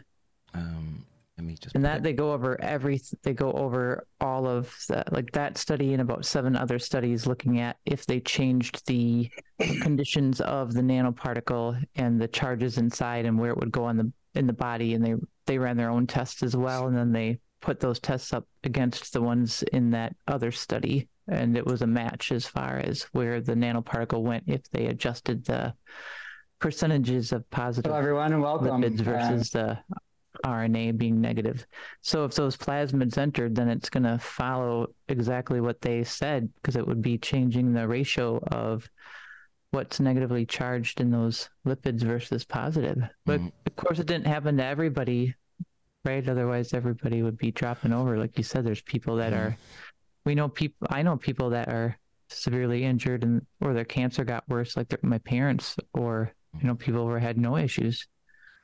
Um, and again, it's this same kind of deal with the virus itself, right? That, yeah. Um, some some people, it was. I never had COVID. Yet. Uh, Maybe in two thousand nineteen I had something. Mm, that was the last time I had a sniffle or. Well, there's a, a whole bunch of people out there who say that they have managed to avoid it, or at least didn't. No have symptom. any symptoms that would, uh, you know, make them think that something serious was was going on. And, you know, this well, that's is... the issue with the P C R, right, Kevin? Because you can have, and too, Charles, like you can have the, like the seeds, the little, you know, coated thing in your throat, but there's an inflection point to where it causes disease. Like they did in, they did tests, nasal tests for influenza A, where they looked at the, the viral load and what was the infection point. Yeah. inflection point of that where it turned to disease. So you could have stuff hanging out in your body and just didn't do anything. Mm-hmm. And then Great. people yeah, got the, tested. The infectious, the infectious dose or the, the, the yeah. symptomatic dose. Yeah. Um, and that, that's how we look at it for military purposes, um, because th- there is a threshold. And, and I think what people don't realize is that if you get vaccinated, let's say you get vaccinated against anthrax, for instance, it's bacteria. You can be vaccinated against anthrax or flu or anything else. But if there's enough virions floating around or enough spores floating around, I used to tell my Marines, hey, if, if you lean down and you snort a line of, of anthrax powder, mm. then you're going to die. And it doesn't matter that you were vaccinated mm. because there's also a threshold at which your body, your body's antibody defenses and everything that might be made to a vaccine get overwhelmed. Hey, can we like push back to what Kevin was that... saying? Sorry. Yeah. Why it's yeah. Uh, to talk back about the medical freedom movement. Uh, like people thought certain things I've said on Twitter have been a personal thing to my ego, and it's not. When he talked about why aren't doctors talking about this and how we know certain doctors are going to take specific organizational spots, and they won't have people talking on the show about this stuff. And I don't think they can use the excuse anymore that scientists don't explain things, because I just used pipe cleaners, damn it. So... Yeah. And uh, different coloured pipe cleaners, just yeah. to uh, really hammer yeah, the point lots home. Of them. But that, you know, we know, you know, I've got it straight from internal sources that Bhattacharya is going to take C D C, Hamadi is going to take F D A, and Marty is going to take N I H. And I don't know if it's Marty uh, Makary, or did I pronounce that right, or um, Kuldorf, Doctor Kuldorf. And then we also know some of the other frontline doctors are slated to take, you know, a H H S and other organizational spots. Mm-hmm. And that is why we are seeing some of them appear repeatedly on Fox News. Like, uh, and I love Bhattacharya. I think he's an awesome guy. And I don't think he would be bad for the role, but I know that he is not anti-R N A. He's anti-mandate. And so are some of the other ones where they're, you know, they've made comments where they would want it for specific parts of the population to whatever they see are vulnerable. Mm. Well, so I, I keep I, the jab would, juice flowing. I would just, you know, it, it's obvious that this is a strategic decision that's meant to roll out over decades, as they, I, I guess, as they transit. And look, why are they doing that? Because the patents run out on molecules, et cetera. And so the window is Uh, minimal into which they can continue to charge at the exorbitant prices. And the, once you start getting this personalized medicine, because they, they'll make the argument that each each tweak that they make so that it's more uh, how should we say user friendly, I guess, for for the patient, um, they can maintain the price at a, at a maximal level. Now, whether competition kicks in and that sort of brings the prices down, maybe, but um, they're, they're, the pharmaceuticals are just trying to get these revenue streams that are not being cut down, you know, after... And look, it does. It it used to take a long time to develop drugs and test them properly with with real safety profiles and understand all the all the potential risks and and benefits. And, um, yeah, I can... Why do you think, think doctors are they're not having people on? What were you going to say, Charles? Sorry. Uh, I was just saying, I think it's actually worse because I, I think it's the fact that, yes, I'm sure they want to make money and all that crap, but there's also people out there who, who see this and say, um, once we can just dispense with all this safety crap and we can get away with not really tracking the safety signals and, and everything, then what is to stop them from putting whatever they want into these things and or, um, you know, making it so that way whenever they do want to do something really dastardly, like change everybody's genome or just kill a whole bunch of people, they, they won't even have to, they won't even have to pretend to put something through a trial. They can just seed it whenever they want to, however they want to. Yeah. And which is terrifying. Yep. And, you know, these uh, corporations, as we've learned, just don't care in this instance, right? They've got their own goals. And again, you know, where does the... Well, the, pub- know, the public and the private, when they come together, they don't make anything good ever. Right. They just don't. Right. And... Uh, to answer your other question, I have a recorded interview coming up on Monday for a larger media outlet that's in another country, and they're recording me, and they're doing a story on McKernan simultaneously, and I'm covering the lipid cool. nanoparticle part, and it's some known people. I think, Charles, did I send you their names? I'll, I'll send you yours. No, no. I, I'll you, send the, you keep on making me more curious. Sorry, I'll send the thing. So hopefully no. we can get it out there, because there's because that's been my question. Why are not scientists being platformed? Or but then, well, again, see, my, see, you know, you know I don't want to do keep now. hearing psychopathic entity again in myocarditis, because that's all. Hey, we you have to hearing. drop my name. You get you got to drop my name. Mm. Where do you go? Or not drop my name, but drop the fact that you know. the arguments that I'm making, because because you're right. I mean, it's been so hard to break through the frontline doctor wall. I hate to say it, but I mean, And, and even only a few of them on his Zoom. Well, this is this is, look, medical freedom is, you know, it's a laudable goal. Um, the problem is, is it just doesn't encapsulate the full scope of the problem that we're dealing with, and yep. it's it's it's getting in the way of getting at the real root of the problem, which is this biowarfare industry, and you know this. And again, you know, around Robert Malone, if let's just, for for sake of argument, let's just say that he was going along, or he, it didn't go his way. He was expecting to get a big tranche of that uh, warp speed money and be in the in the mix for um, a, a product that was going to be rolled out. And um, I don't know how however much more money you need when you've, I don't know, horse farm, and you're you're sending horses to the Knights of Malta in Europe. I mean, I was going to say how much more money do you need when you have gout, but because you can't enjoy it. But right, right. Uh, but the the let's let's just say that he's decided that yeah, I, I got burned, and I'm. I've seen what's happened and the effects, and let's just say he did have an adverse reaction and he's not um, being dishonest about that. Let, let, let's give him all that. Maybe, maybe we can get more information from him with respect to, you know, how these uh, how these inner networks are working, and because they're closed off, they're, and, they're not uh, engaging with others.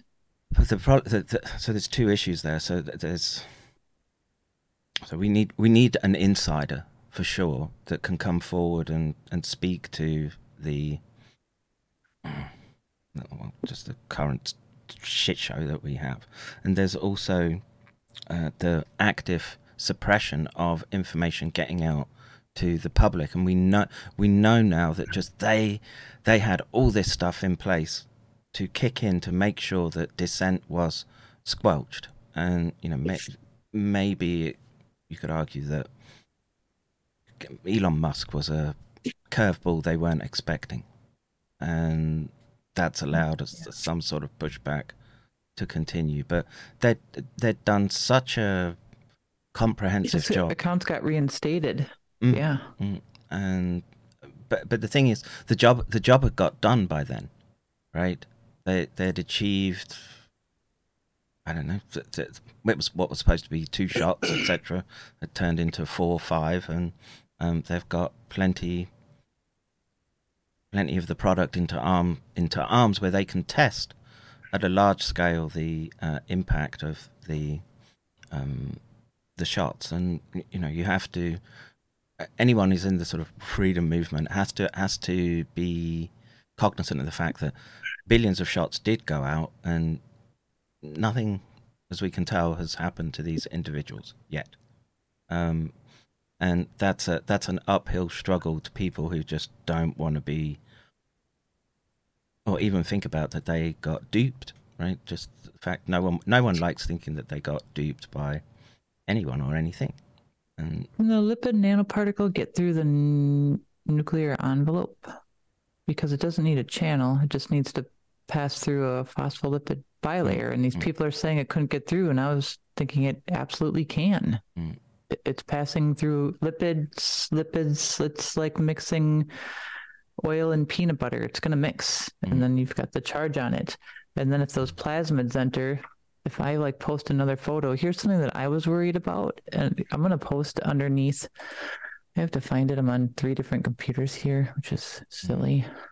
Um, I, I'm worried about, um, so I found, I was looking at the proteome of the liver, and that the liver has functionality that I don't think gets discussed a lot, where uh, if something enters cells in the liver, it's going to impact all these other organs in the body and is responsible for genes turning on and off and different processes turning on and off that is based in the liver.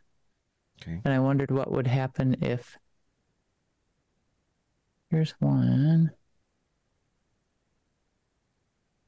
Well, thankfully, we have a giant trial going on right now, so we can right. we can answer that question very soon. I just uh, I just posted it. It's from the Human Protein Atlas, and then it looks at gene expression shared between liver and other tissues, and uh, gallbladder, bone marrow, retina, adrenal glands, skin, pancreas, brain, lymph nodes, kidney, adipose, intestines, heart muscle. And then there's a, when I, when I go to the one seventy-one group enriched genes expressed in the liver, it's a lot. And I wondered what would happen if, did you see the, I just posted the picture, but I yeah, I've got, I've got the, the link up. The like what picture. If that goes there and then it goes to the one seventy-one group enriched gene expression? What, what if it goes to those one seventy-one groups? Um, I grab the link. I mean, holy crap.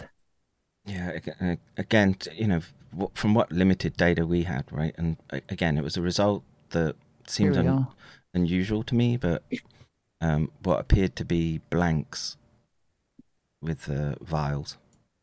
We couldn't, I, I, I couldn't find a phosphor signature, but it was just one vial, and you know, I'm that might have just been my um, methods. Maybe I just goofed up, et cetera, in doing the uh, the E D X mapping. But it was found by Daniel Nagaze as well, that there was no phosphorus in, in these shots. And the... So no phosphodiester backbone?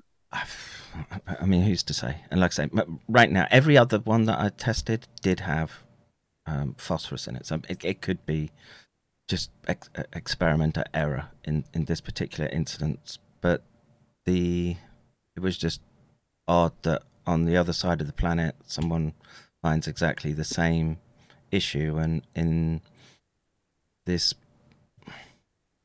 he, Daniel had an expert do the microscopy, right? And so in, independent of himself, found a similar response. And I don't know what that means, if it was really a... Hmm, deliberate, um, trying to dilute the potential adverse events by just putting blanks out there so that you can say, you you up the number of shots and say, ah, you know, we've done ten million shots and only one percent have had uh, adverse events. But if, I don't know, thirty percent of those are um, blanks in terms of active molecules. Um, Control group is still existing. Maybe. Say, Charles? No, they would never do that. Well, it's a control group. They would always be honest. My, it's still right going. Uh, hang on, let me just bring the link up. I mean, the, the, uh, there's certainly reason to believe that that they're still tracking all this information very carefully. Mm. So, uh, yeah, all this proteomics, uh, that's just uh, that's a newfangled science that just sort of emerged. Uh, After uh, I started going down the electrophysiology track, but just yeah, it's look I, at all that.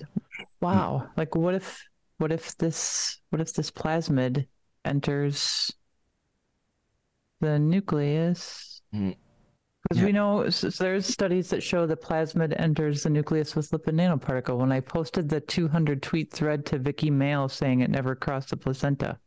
Then I got pissed off and I stayed up five hours.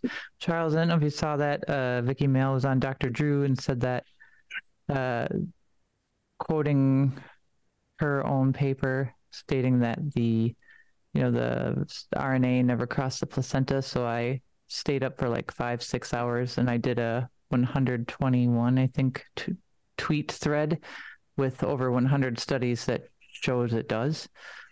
Because I wanted to hammer the point home. Like first I did ten, and then I said, "I'll just keep going." I just. Kept... Did well, she you know, respond? It's interesting. No. No, of course not. No, no. Yeah, I already knew the answer to that. That was obvious. Um, one thing I want to point out is that, um, and this is something that I saw the other day, uh, that D C-sign, so the, the pathway that that the these inserts that are on the spike protein that are from G P one twenty. That elicit antibodies just like H I V does to the ex- same types of antibodies in some cases. Um, the major places where D C sign is is expressed is in Number one, the lymph nodes, kind of obvious. And number two, the placenta, which is less obvious, but I, I guess it makes sense. And so I don't know if that, I don't, there's so many other things that also could, could explain that, but I think that might be in some way an additive factor that helps the spike protein. Um, like it, it makes it more likely that it'll show up in the placenta anyway, in addition to everything else. And it, it's, it's terrifying because it, because they had to know all these things and they kept doing it. It's like the fact that uh, hypoxia, you know, whenever you're sick with COVID nineteen, I, I heard people talk about where they would, they would be in the hospital recovering and the doctors would try to give them the shot. Oh, yeah. Yeah. Like, and apparently that happened a lot. And I was just sitting here thinking, this, this, that's insane. So if you're sick enough to be in the hospital and you have hypoxia, and at less than ninety percent blood oxygen level, your blood-brain barrier becomes permeable. So imagine if it already can be tra- traversed uh, via this lipid nanoparticle, like that, that would just make it worse. That'd make it, you're just, you're asking for even more trouble. Like every, everything they're doing is just asinine and insane. Mm. Well, th- th- th- it, it, it's, it's terrifying. It maybe points to that they've got information that they're not prepared to release to the public about yeah. um, efficacy. Um, I, I, I don't know. Like I say, every everything that I thought I understood about working in the scientific and medical environment has been turned on its head in the last three years, and um. I, I'm at a loss as to explain why, and the only thing I can think of is that they just had such a tight grip on. Well, I think, well, it's a, it's kind of a tangent though, but just it's it's debt. Like uh, people coming through medical school are in debt for hundreds of thousands of dollars, and so. It takes a lot. There's to... so there's there's no whistleblowers. There's mm. Christie. Mm. There's Andrew Huff. There's like, there's one person from China. Mm. There's there's zero people from the N I H. Mm. There's zero people from the C D C that I that I know of. You know, Brooke was like the only person from the trials, I think. So we're talking about like one person I'm from each of these careers. Institutions.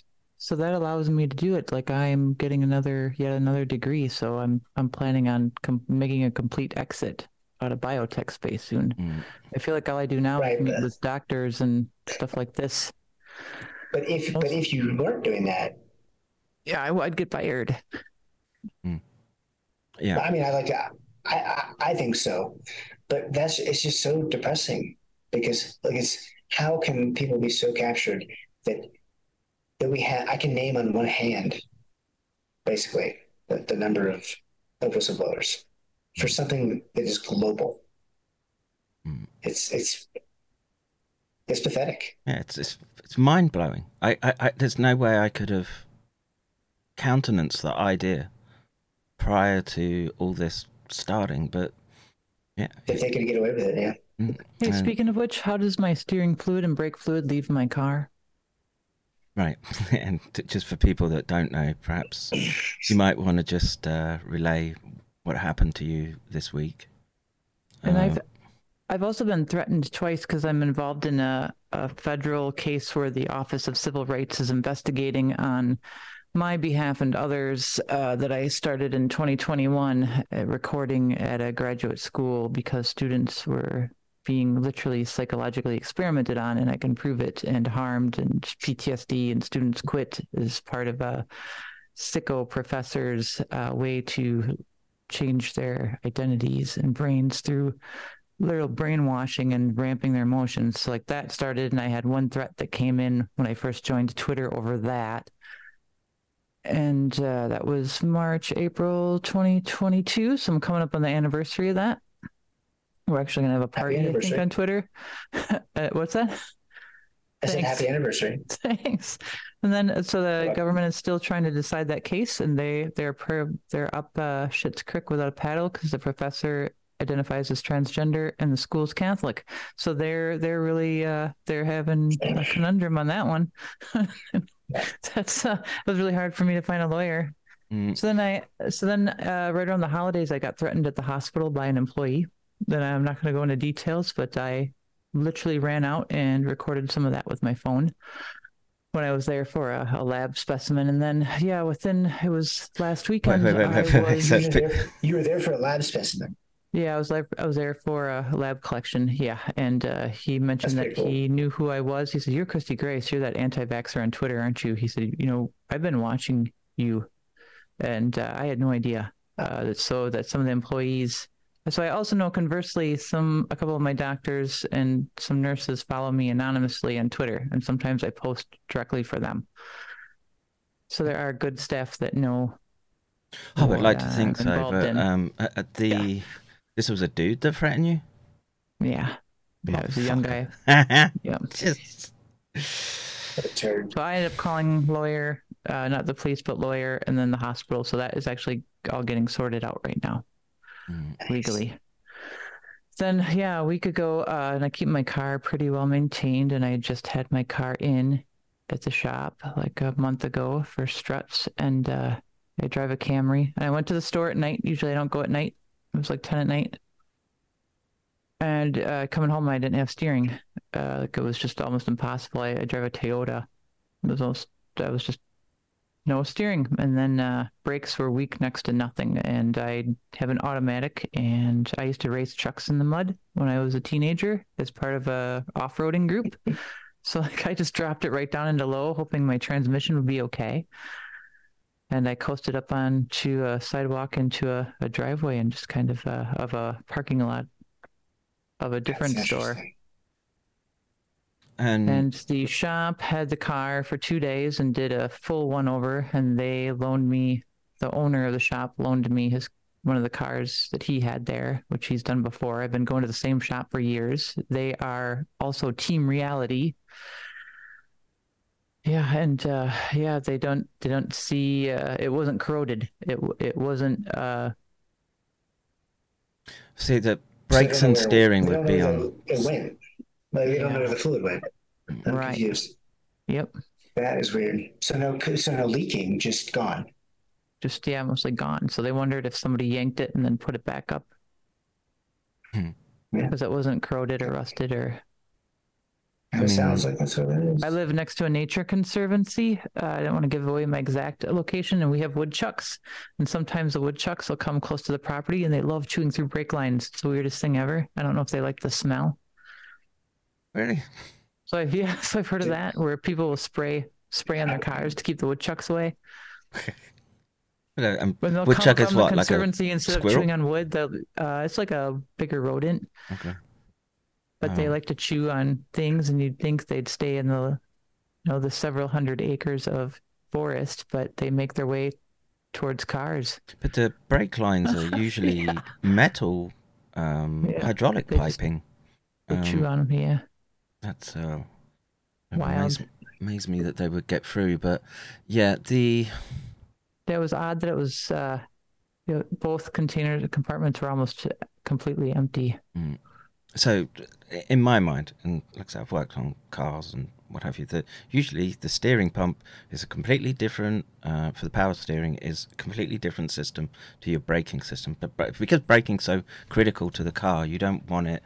Um, doing other jobs that, that, that right. there could be extra points of failure. Um, and you, you mentioned somebody else's, was it E C R? I didn't want to say his name, but you... Oh yeah, that's public yeah. knowledge. This is... So uh, you said Andrew Huff. Yeah, yeah. And uh, Matthew Crawford said, uh, his, Matthew Crawford said he had something happen with his vehicle as well, or did he get run off the road and home broken into?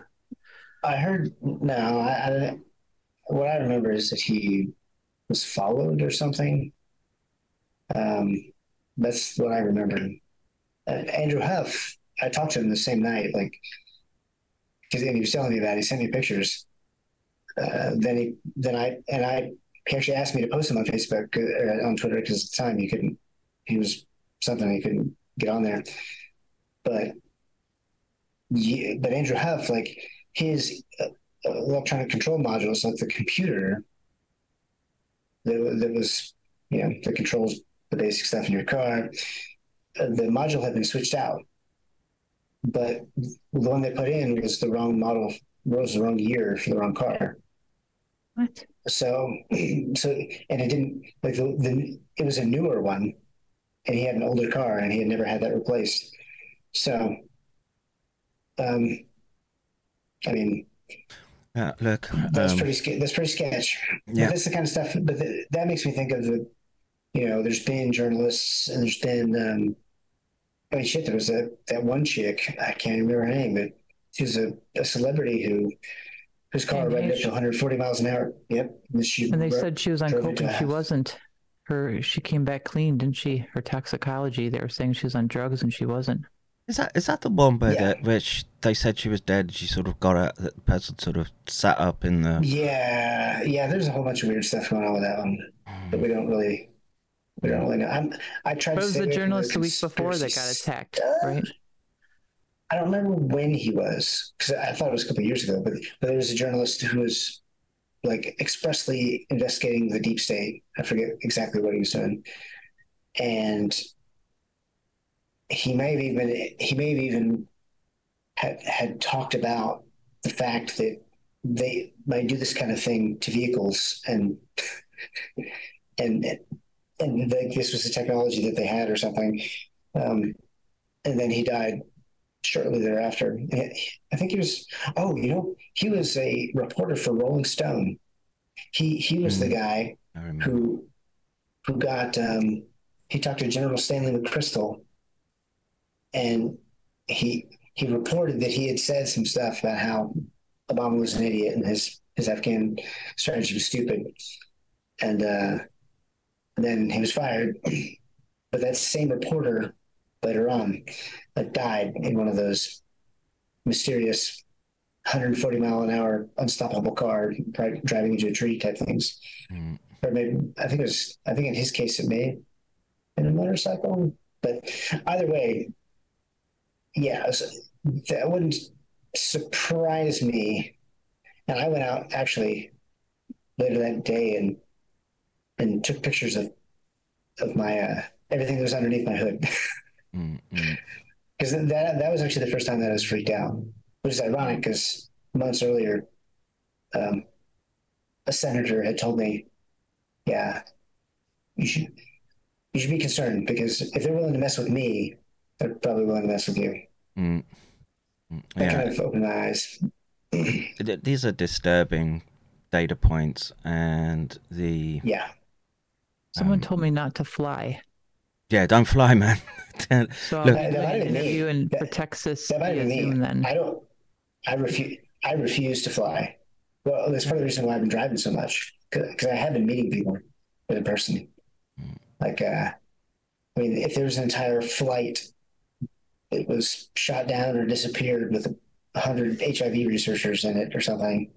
I don't, I don't know the truth of the H I V link, but that's what a lot of people have said. Mm. Um, yeah. And I don't remember if that was the one that disappeared over the ocean or the one that was shot down by, over Ukraine. I want to say it was the one but... in Ukraine was had a bunch of H I V researchers on it.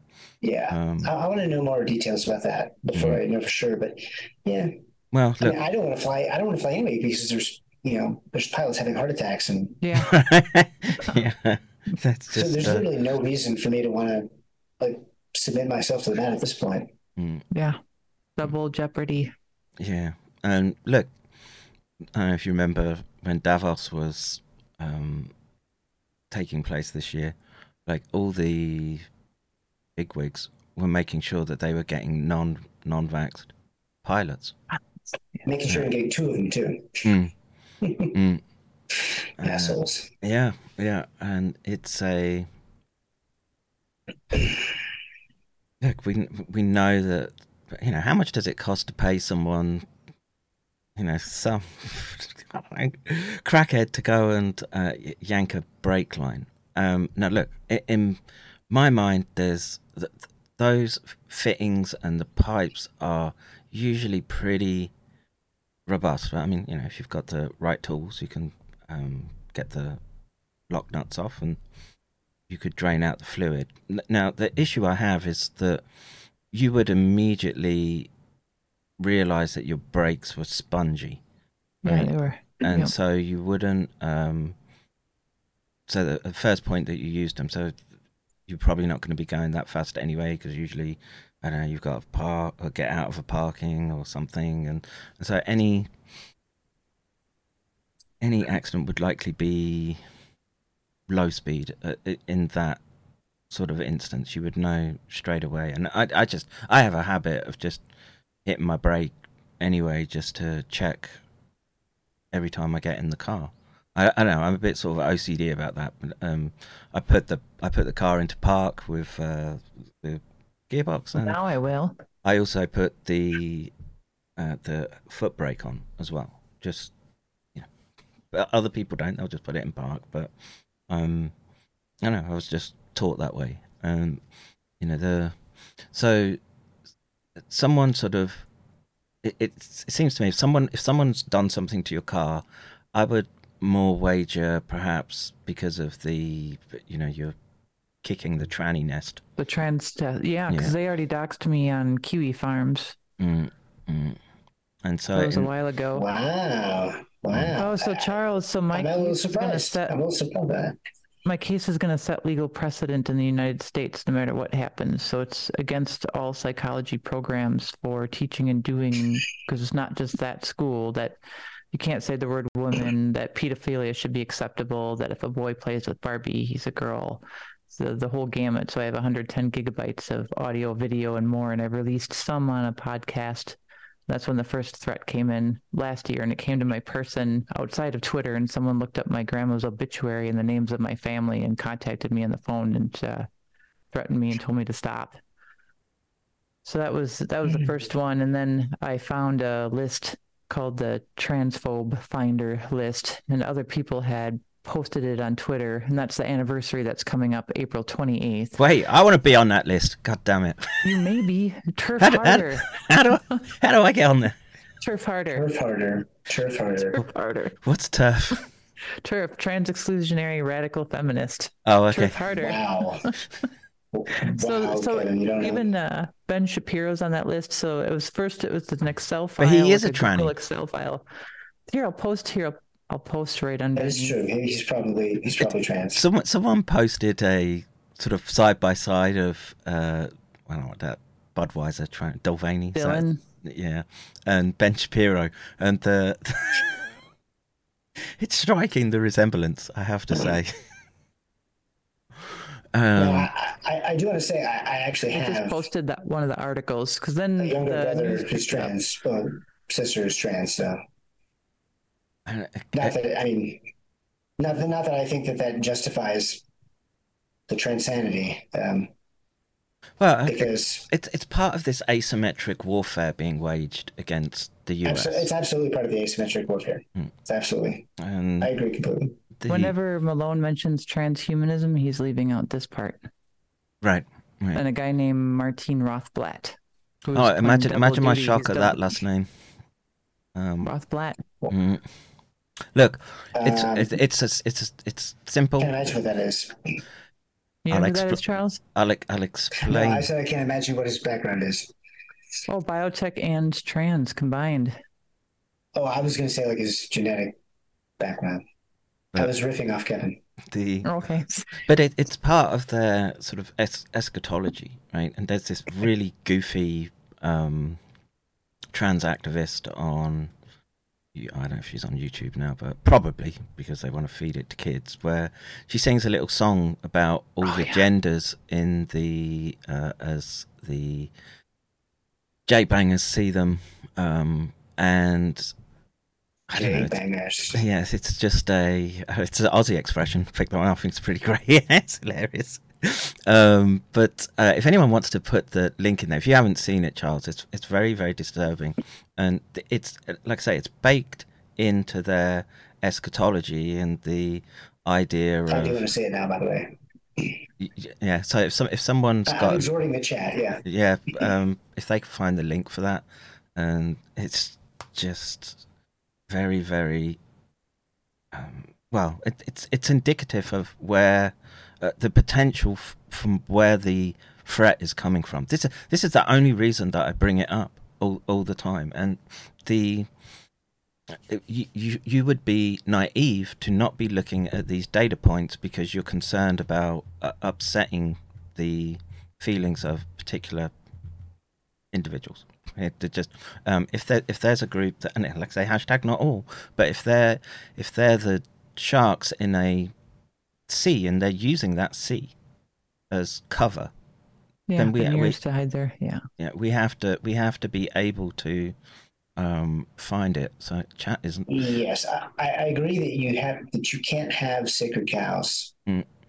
That you have to be able to talk about all things, mm. um, and there can't be an awfulness thing. Because yeah. I know I do agree that you know, um, you, it is important to look at things you can't talk about to to learn like what's going on. Yeah. Um, You're just handing a win to I, the enemy in that situation. Yeah. I mean, I disagree about the, the source of that, but because there's a lot of illogical, there's there's a lot of very strange uh, well, different sides something. using the same arguments. So um, let but, me let me just uh, uh, try and guide the chat a little bit more. It's the it's a video where she's talking about tum-tums, right? Someone please find me that uh, link. Uh-huh. Someone so, but someone else in the chat, like earlier, was talking. They mentioned that uh, Doctor Cole is live on Tim Iverson and just mentioned J J Cooey. Mm. Uh, you know, I presume uh, Ryan Cole is who they're talking about. Mm. Um, and but J J taking Charles Glenn connection to the bank. I don't know what that means, and I'm really curious. Someone said that. Um, like, I don't know. It's, it's, it's, you know, what is what is Jay just bringing? He's, he's focusing in on infectious clones and multiple release, and I, I don't know. Again, I just keep. I, I feel like he's been definitively like, and I'm I've been talking to Kevin McKernan behind the scenes. Like I, I mean, I, like I always have, I guess, but not much. But pointing out that I said that I warned him like five months ago about this, mm-hmm. and I tried to get him to look into it. He was still kind of hands off, and obviously now that he's seen that it's batshit insane and how much they're defending it. Um, but what's interesting, like someone's talking about, I'm trying to figure out what they're saying by this, like J J taking Charles Glenn Beck connection to the bank. I don't know what that means. Uh, um, I don't know who said it. Uh, that was Jigs one eighty-seven. Jigsy? Um, I, I, I don't know. He's he's pretty solid. He mentioned Cooey. Very solid. He mentioned Cooey. He mentioned Cooey as his colleague in reference to J J's clone theory. Mm. And I really hope that's not true, because I don't need Ryan Cole to believe any of this stupid bullshit. Well, the the, um, the the problem is is that yeah, we're dealing with clones, right? There's that aspect to it. It's just it, Jay has gone down this pathway of, um, and again, it's an untestable hypothesis as to how the propagation potential of R N A viruses. Now, look. Uh, I disagree that it's untestable. I mean, because I, all the evidence that we're seeing is evidence in the opposite direction. So, yeah, yeah but I mean, uh, you'd be discrediting virologists simultaneously by going down that route, correct? So then they would be kind of pushed out of the conversation, like Geert van der Bosch. Well, he's um, he's very critical of Geert van den Bosch as well. Um, again, I'm well. He's critical of anybody that has that that argues any hypothesis that slightly disagrees with mm. his own personal ideas about how things are actually going. And now, I mean, like all literally all the evidence. Now that Kevin has laid down his stuff, I mean, I can't find anything anywhere that where his shit makes sense. Because I see, I've tracked a lot of the epidemiological stuff, and you know, I come with my background of knowing these things and seeing the aerosol dispersion of something that is spreading from person to person. Um, so well, you really have to be catching that being released and not being spread from person to person for it, for it to be correct. Like, it's just, so to me, it's definitive. In this instance, you have to make the presumption that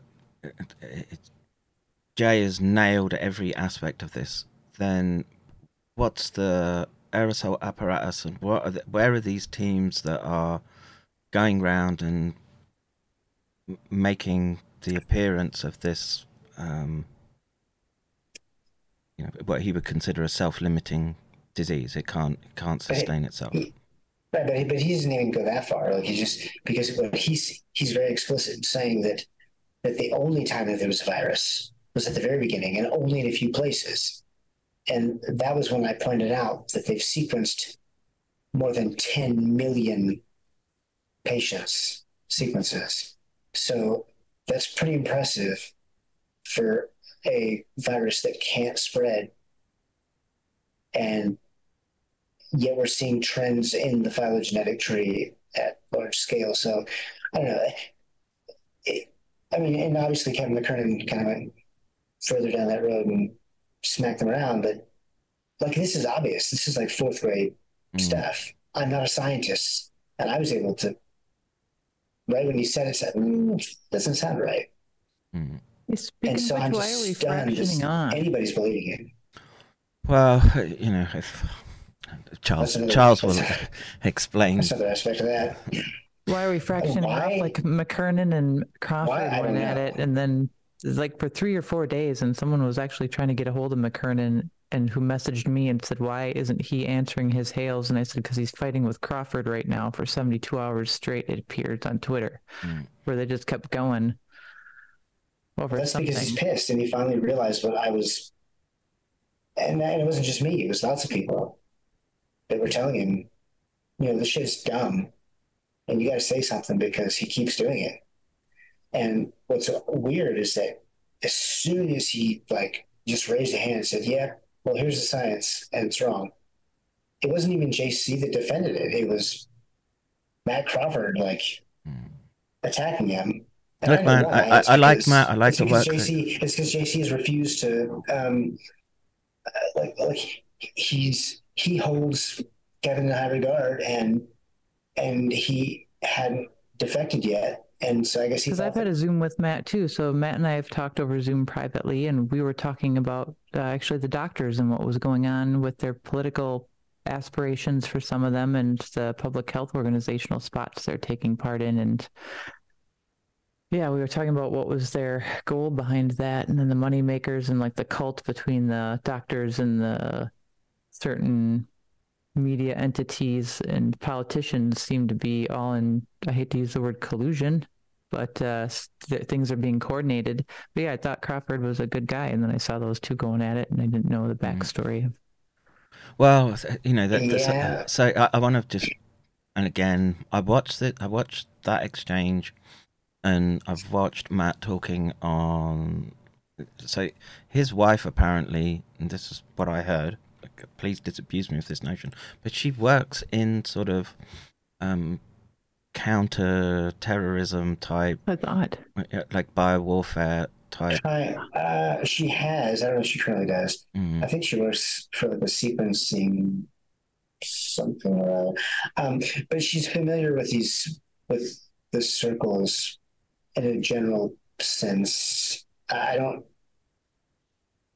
I mean, I met her. I mean, she's very nice. And, I mean, they lived, before I left Texas, I mean, they lived like fifteen minutes from my house. And so I never went to their house, but I did meet Matt and talk to him. And then I met her at the Knoxville conference. Mm. And like, I think, I, like, I think she's perfectly great, perfectly nice. Um, and, you know, I met Matt, and I thought we got along really well, and uh, he he went on the side of infectious clone Scooby Doo, and and yeah. I, I just don't I don't understand. I just don't understand. Scooby-Doo.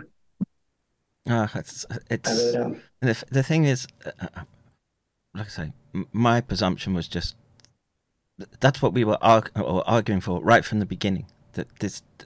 these methods are in play and hold significant risk, right? Just, just yeah. even even in the best case scenario, right, that they were just trying to get ahead of an, uh, the evol- evolutionary um, steps that could uh, lead to crossover. Um, the all that synthetic, recombinant, plasmid, whatever expression system you're using, um, you know, the one that worries me is the yeast. More than yeah. uh, anything, when you know what Ebola Chan does with uh, Ebola, right, and, and expressing expressing it in yeast. Um, I don't know if that, that, that's correct. If that's if that's such a good idea that we should be doing that to yeast, which is such a stubborn fucking organism to um, get shot of, right? Um, but he. he All he's, all he's done after all these weeks is essentially say, well, there was a lab origin, which everyone was sort of arguing for anyway, and yeah. the the dispersal mechanism was m- multiple sites designed to, I guess, I guess it's trying to encompass this idea that the P C R was picking out that... Um, signal in, in multiple places, and that's why you had to do that to build in the people's minds the uh, uh, idea that there was a um, disease of concern. And, and it's these things simultaneously that it wouldn't have been able to spread at the rate that it did. Is that was that part of his hypothesis too, or his argument that it had to been released in multiple countries? That was it R naught or the. The, it, but only, only a few. Uh, only a few. Because you know, like all, all his argument is a bunch of ideas that he came to and decided that the evidence must obviously fit, and it doesn't.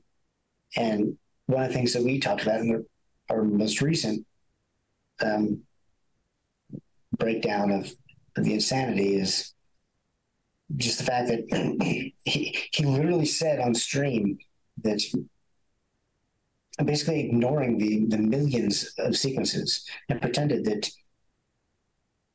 that all they use is R D R P to to make their entire phylogenetic tree, which is ridiculous. It's not what they do. And but he's a scientist, and doctors are listening to him for some reason, and I don't understand it. I can understand why like lay people would be like, oh yeah, okay, sure, whatever. But he's literally lying about things that he has to know aren't the truth in order to try and make a defendable hypothesis. And basically what Kevin McKernan did was call him on it, on just on, on one aspect of it that he knows extremely well. And yeah, what was bizarre is seeing Matt Crawford become an attack dog. So, um, look, I, ayahuasca man in the chat saying, R N A viruses cannot spread due to their lack of proofreading ability. This is, we've gone through this multiple times, ayahuasca, which is that... He has to know. I, he has to be trolling us now, because there's no way he doesn't know. Mm. I, he, I feel like he has to have heard us explain this before. Mm. Yeah. But, uh, I mean, you can go ahead if, if he really doesn't need it. And... The purity is lost as it melts back into the swarm. Well, no, there's more than one swarm. In fact, there's a swarm for every, at least, um, subgenus. So, yes, yeah, and what does that mean? And that that seems to be a concrete bit of data, right? That we see different families of. Viruses and like you were saying, well, yeah. I mean, even in the even in the phylogenetic trees that Jay says are ridiculous, they can still differentiate between typically between Sarbeco viruses and other types of viruses, mm. and that's only one small part of the genome. So you mean to tell me that they can't tell? Like, like how is that even a thing if all of it is reverting to the mean? Mm. And then on that stream that you and I did, you know, I put up that picture where. I, I pulled the data from a study in twenty twenty-one showing SARS-CoV two with ninety-three other genomes of Sarbeco and, well, just other beta and alpha coronaviruses. And guess what? They're real. And there's actually a lot less similarity than you might think. Like these, like MERS is only like sixty percent the same as SARS-CoV two. Mm. And there's a lot of, pretty much anything that's not a Sarbeco virus is, you're talking at least less than seventy-five percent the, the same as that genome. So why is it surprising to anybody that they're able to keep their own swarm going? Like, this is so, uh, it's mind-boggling to me. Uh, it really is mind-boggling. And at the end of the day, you can hypothesize about anything that you want, but you to you must have data to back your assertions. And I don't, the science is, the conventional explanations are seemingly solid at the moment. You know, the fact that we... Well, it, well it's one thing, but it's one thing to, to just have that. It's another thing to explicitly, intentionally, and continuously ignore and not talk about the science that I know he knows about. That's different, because then he's he's censoring. He's like, he's not talking about science that's important, which is kind of the same problem we're having with these other scientists, right? Mm. Where they pretend not to know things, like, uh, yeah, maybe the lipid nanoparticle would be bad by itself, or, you know, uh, so how are you going to go claim those things? Doctors are saying it's not bad. Sorry, I interrupted. Some of the doctors are saying that the lipid nanoparticle is a non-issue, or they're only talking about the ionizable, positively charged ones in there, or or the PEG. They're not addressing the zeta potential or the net charge. And a couple of my friends said because they can't comprehend it and they're intimidated, or they won't spend the time to comprehend it, or their or... egos are getting in the way.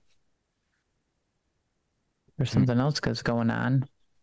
There's no good reason. That's why. Do you think that they'd want they'd want to know if they're trying to arm themselves with everything possible? And we keep blasting the studies out there. And I've tagged McCullough and Malone, and I've sent them to Kelly D N P, who McCullough follows, who she's probably going to watch this later. And she's been tweeting some of my stuff saying, like, this is important. This is important. Why aren't you guys touching it? And McCullough will quote McKernan. McKernan, but he will not touch that L N P component.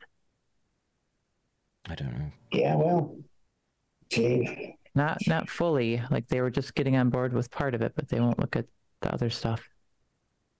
It may be a case of they feel that they've done enough in that particular space that they don't want to take on the uh, extra burden of arguing more science. Because right, you've got to delve into a whole bunch of new chemistry, et cetera, and you know the, the, it's true. The problem, problem is that you got to learn isoelectric point and how you calculate that. Uh, mm. That's usually not something you need. Mm. I don't know that. Watch that video. Uh, I mean, time.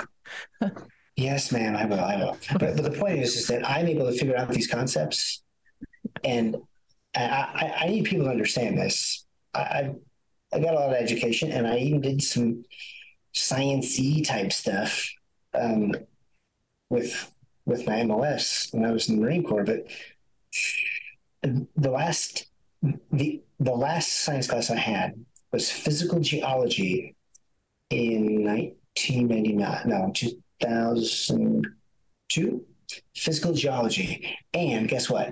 Those were the only science credits that I had ever taken in college. Well, ever. It, it, ever. It stopped those uh, ideological guardrails being put in so that you could um, hop, hop skip, and jump about. Um, so in, in a way, it's kind of a blessing.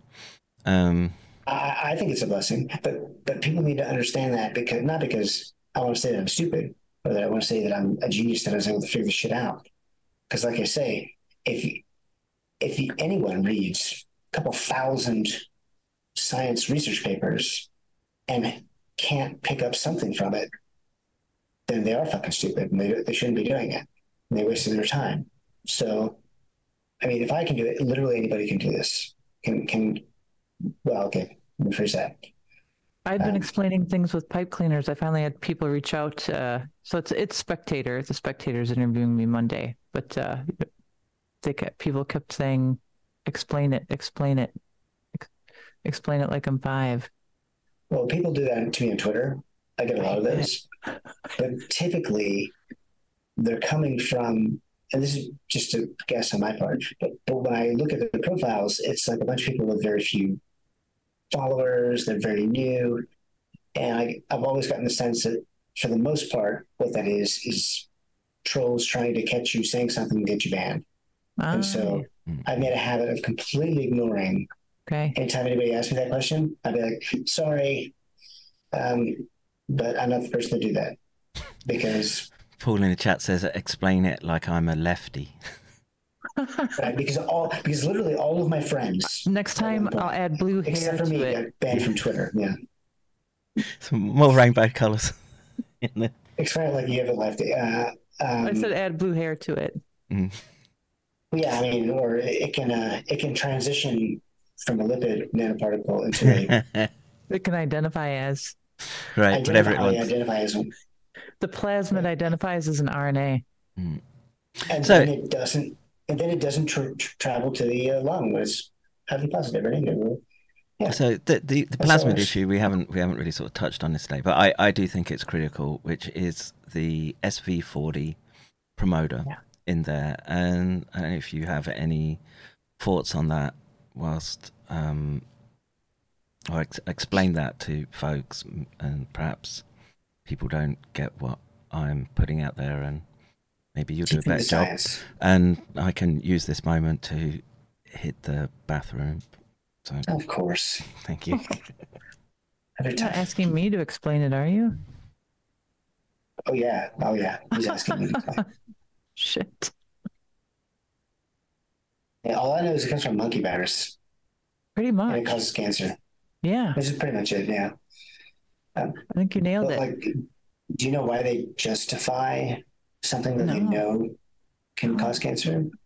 No, we were talking okay. about that with everything that has been part of the construction of what they've done. It, nothing was accidental. You have to choose those things. Yeah. You have to order them in from a separate company. You have to order specific amounts, and you have to construct it. It's not just a, whoops, we hit the wrong click once to buy on the Amazon account. A lot of thought and processes go into, and then when you design the plasmid, like if you look back at the, like pretend like that part was the promoter on like Kevin's picture of the plasmid, that uh, you know, that was specific and somebody okayed it. Yeah. And that's, that's the part that I keep trying to, you know, and, but it was over and over people. again.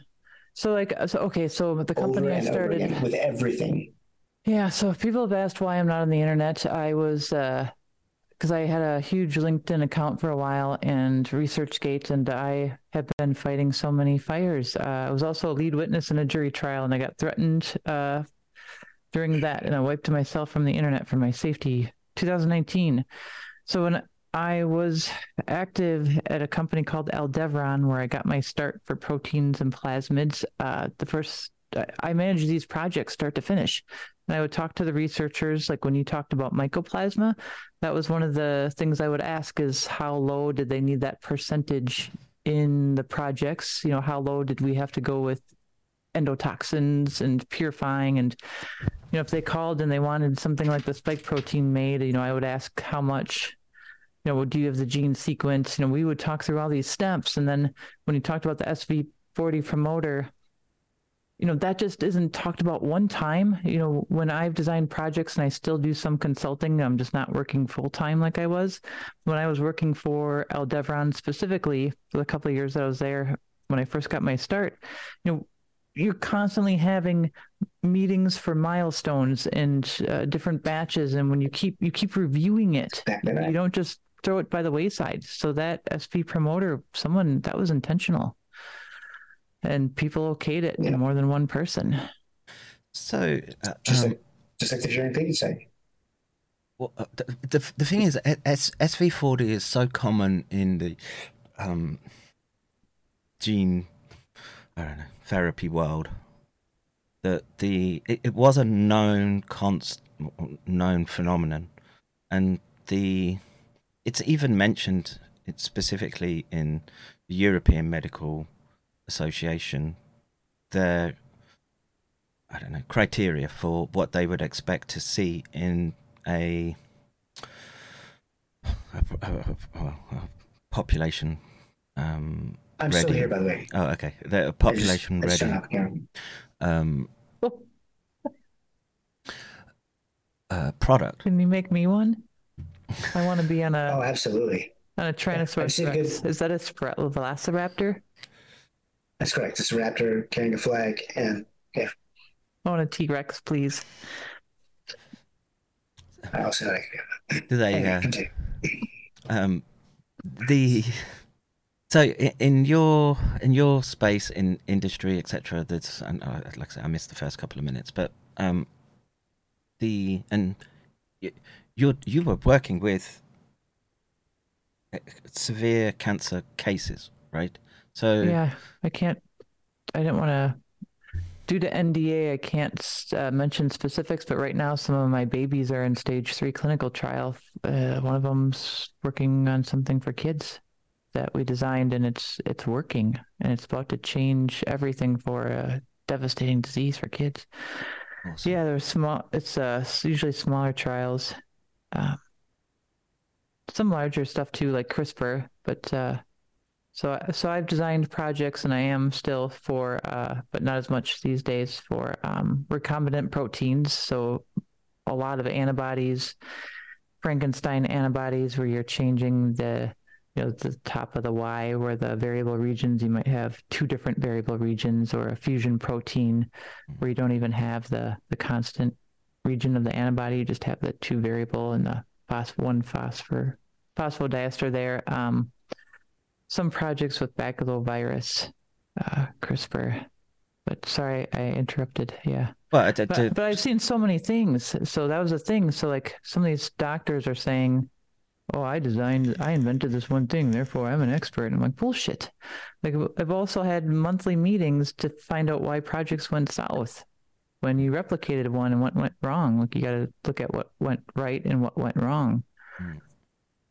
And what what's the quality controls in place to, I'm presuming some sort of P C R amplification, to know that your final product doesn't have these S V forty components in there? And I imagine it's doable on a small scale, I guess. Um, yeah. But... Where you're looking at, I mean, when you're purifying, you're putting things through H P L C, size exclusion, chromatography, affinity, if you're using metal tags, because I've designed both research grade and at the C M G P level. So you can't use any metal uh, for processing with humans, which is different than the adju, the... whatever thing that's uh, people were talking about, the metal and the, the jabs, which was like ammonium. Or whatever. Yeah. Yeah. Thanks. I needed the brain assist. It's been a long day. I've been up since five. Um. Uh. Yeah. So so so I was talking to a friend about that question because uh, I have friends who work for vaccine companies. I was in a uh, not a. It was just dry in here. So I have friends who work for vaccine companies. And I can't name them, of course. That I, I like said enough right there. And when we talk, we don't have electronics on us either. We, did you know the, we, did we you know the Jordan places. guy from uh, from uh, Pfizer? No. What's that guy's name? Jordan Walker. The good guy that Jordan Walker, yeah. Yeah. yeah. He was on a date. That would have been pretty cool. A lot of people didn't. Yeah, no. No, so we had, you know, when when I've gone through processes for purification and what you just asked, Kevin, yeah, like over and over again, like some of the companies that I've worked with, you know, the endotoxin levels were still too damn high on the antibodies where we had to keep putting them through another membrane, another T F F membrane, and like just keep going with the purification to meet their specs. Mm. So the fact that this stuff has a level of plasmids in it is blowing my freaking mind. It's blowing my fucking Is it mind. Possible that they didn't even bother with that? Yeah. There, I just said it without. Wow. Yeah. Yeah. Yeah. So it's, it's probably a case of yeah, we're in a rush. I've never made it at this scale before either. Mm. And so like, okay, so like I had a three hour interview with this guy named Sonny in the U K that has a really small podcast. And I walked through the milestones. If you were making a recombinant protein in a lab, like say, if you were making the spike protein with cells in a lab and you were transfecting them in the lab and then, you know, lysing, breaking open the cells. And then, you know, some of the stuff I used on his show is you have columns and it's basically, I mean, it's, it's, it's pretty much no different than this. And you break open the inside of the cell and the cell's got the D N A and the mitochondria and all the other stuff in there. And, you know, you're like, you know, putting it all through and then some things will stick on the inside of the column and maybe you want something that got stuck to it. So you do what's called elute, or you know, you do certain, you do these multiple steps over and over again. And when you start, you do it with one liter of medium. You do one, usually one liter. You do what's called a small scale run. And then you'll run a couple different cell lines because biology is going to do what biology is going to do. And then you, you know, you test the outcome on two different cells to see which made the most protein, which would have been the spike protein. And then you run with that, but then you do a ten liter run and you, you purify ten liters and you express your protein for ten liters, and then maybe you jump to twenty-five, where they went to zero to one thousand. Like, I think I was reading in the literature, like they just fucking grabbed it and they, they did no intermediate runs. They didn't test anything. Wow. I, I, uh, so the company that I worked for, Aldevron, um, uh, if someone calls to verify my employment, that's fine. Like I have documents that I worked there too. When I first got my start for the first couple of years, the, uh, they have three sites, uh, research grade in Wisconsin, where I spent most of my time, C G M P in Fargo, and then in Freiburg, Germany is where they do the gene gun in animal antibody discovery. And I had some contact with that, that site as well, because uh, I think that's what they did with humans in these trials. They did the same thing they did with animals, where they just, uh, they tracked the antibodies generated. Uh, a lot of times companies will want to test for a drug and then they want to against the antibodies created. So in Freiburg, Germany, because they can get away with it in Germany, they're usually using a gene gun where they're just in, just injecting straight D N A without a lipid nanoparticle, and then uh, you know they kill the animal and then test the blood. Uh, that's the supernatant, and then the blood will be filtered through, just like it's getting sent through columns like that. And then you're separating the antibodies out, and then you're running those on a you know, gel, or there's different things to test, but yeah, I'm not finding anything that looks different than what they fucking do in animal testing on the humans for these trials. It's blowing my, that was blowing my fucking mind. Yeah. Yeah. Excellent. Sorry I, for swearing. It, no, no, you're allowed to on here. To hear you say the truth like that. Yeah, it's nice. Fuck. And so then, so there's time frames for that too. So I don't know if you wanted to do a show on that, because, you know, it took me two, two and a half hours to walk through this stuff with Sonny, where I said, okay, let's say you had the, the sequence for the spike protein, and then you take what's called a plasmid, which is used all the time when you make insulin. Insulin is made from, is made recombinantly. Insulin's a protein. They start with a plasmid. They, they break apart, you know, you, you, you basically cut apart this. I can't because it's plastic, but you would cut the circular part out, and then you'd flank in the gene sequence for the protein you'd want to make, which this represents. And then this replicates itself over and over again, you know, and, you know, when I looked at the, the sequence, so if you were going to make a spike protein in the lab and you were going to purify it and you were making a lab in cells, purify it, you would be looking at ten to twelve weeks just to do one small scale run, where you would send the sequence off to a company called, here we go, I'm just going to name them GeneWiz or D N A two point oh in China. You'd send the sequence there, and they charge so much per base pair. And then, you know, they do codon optimization, which McKernan and others have, you know, you guys have talked about. And then uh, you amplify it. So that's one to two weeks. Then they send it back, and then you, you know, prepare it with the lipid nanoparticles, and then you transfect the cells. You know, and then once, uh, so scientists actually physically look at the cells, and they watch them grow depending on if they kick the protein out of the cell or to get stuck in the membrane, which can happen, which is called transmembrane, or if it's in the cell, and then you, you harvest it, and then you have to purify it, where you're putting it through these columns, and uh, then you're testing it, kind of like Agilent, Western blot, you know, you're doing those things. And, you know, that's ten to twelve weeks, one run just to do a, a, a liter. Mm. And that's just to verify in one or two cell lines. So when they looked, they talked about the dates. Was it uh, May that they started human trial? And it was end of, was it May twelfth? It was somewhere in May twenty twenty. Um, I got the date, yeah, so they like started human trial, but it was end of March where they got permission to go. Yeah. So which means they had to have started in January, or they ran steps in parallel. Because like what we would do is, you know, when I was on site and I was working alongside Freiberg for that company, because I don't, I consult just privately now, but when I worked on site, you know, first you would do the, you know, the stuff with the the protein in the cells, which would be similar to what's happening in the body where the cells are making the proteins. And then that's ten to twelve weeks. And then phase two is looking at what the animals and getting the D N A in them and seeing what antibodies are making against it.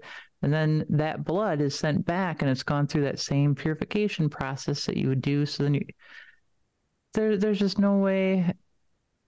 And, and then what kind of animal testing did they do that they said that they did in addition to? Well, not just uh, the... There was some primate studies at the beginning, both for the Pfizer and Moderna. That's... Sure. So they had to be doing it all in pair. They had to been doing it in parallel. I don't think they, yes. they did it one step at a time. Mm. So because they knew it was going to get approved. Mm.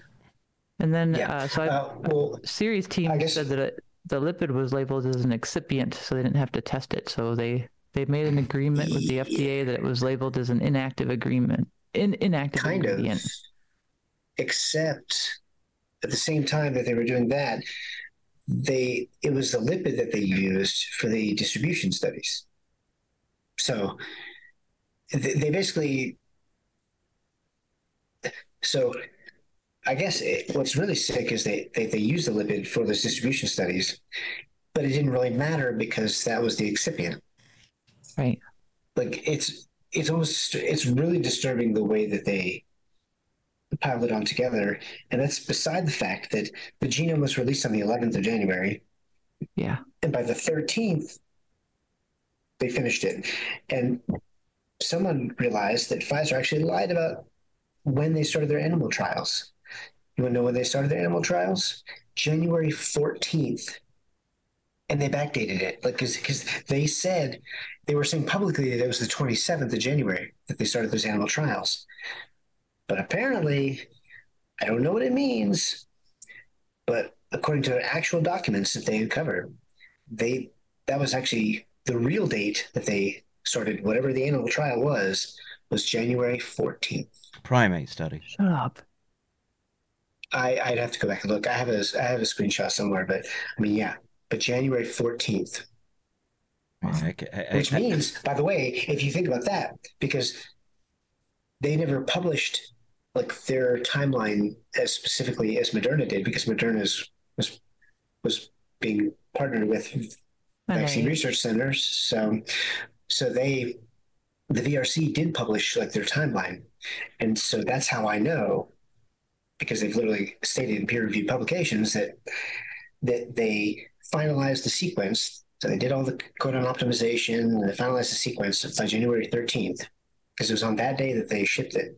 Sequence off to uh, to Boston, and Barney Graham explicitly made one of the decisions he made, in addition to the codon optimization being done by Jason McClellan, was Barney Graham made the decision to retain the furin cleavage site, and all that was done by January thirteenth. And like I took that and used that to to show that they knew it was highly transmissible and did nothing and, and suppressed it.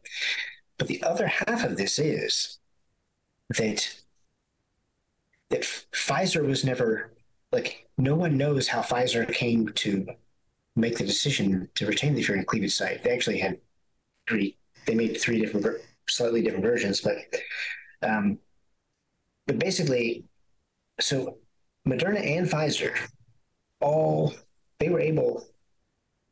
Like I said, whatever it means to say your animal testing on January fourteenth, that's what Pfizer said.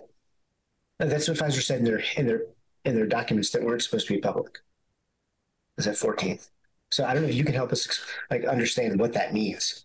because they raise, it's in there that says January fourteenth. I, for animal. The only thing testing. that I could think of is um, cell lines that they could. I'm looking for right now too. So, um, but something as complex as a primate study, impossible. There's, there's oh. no way.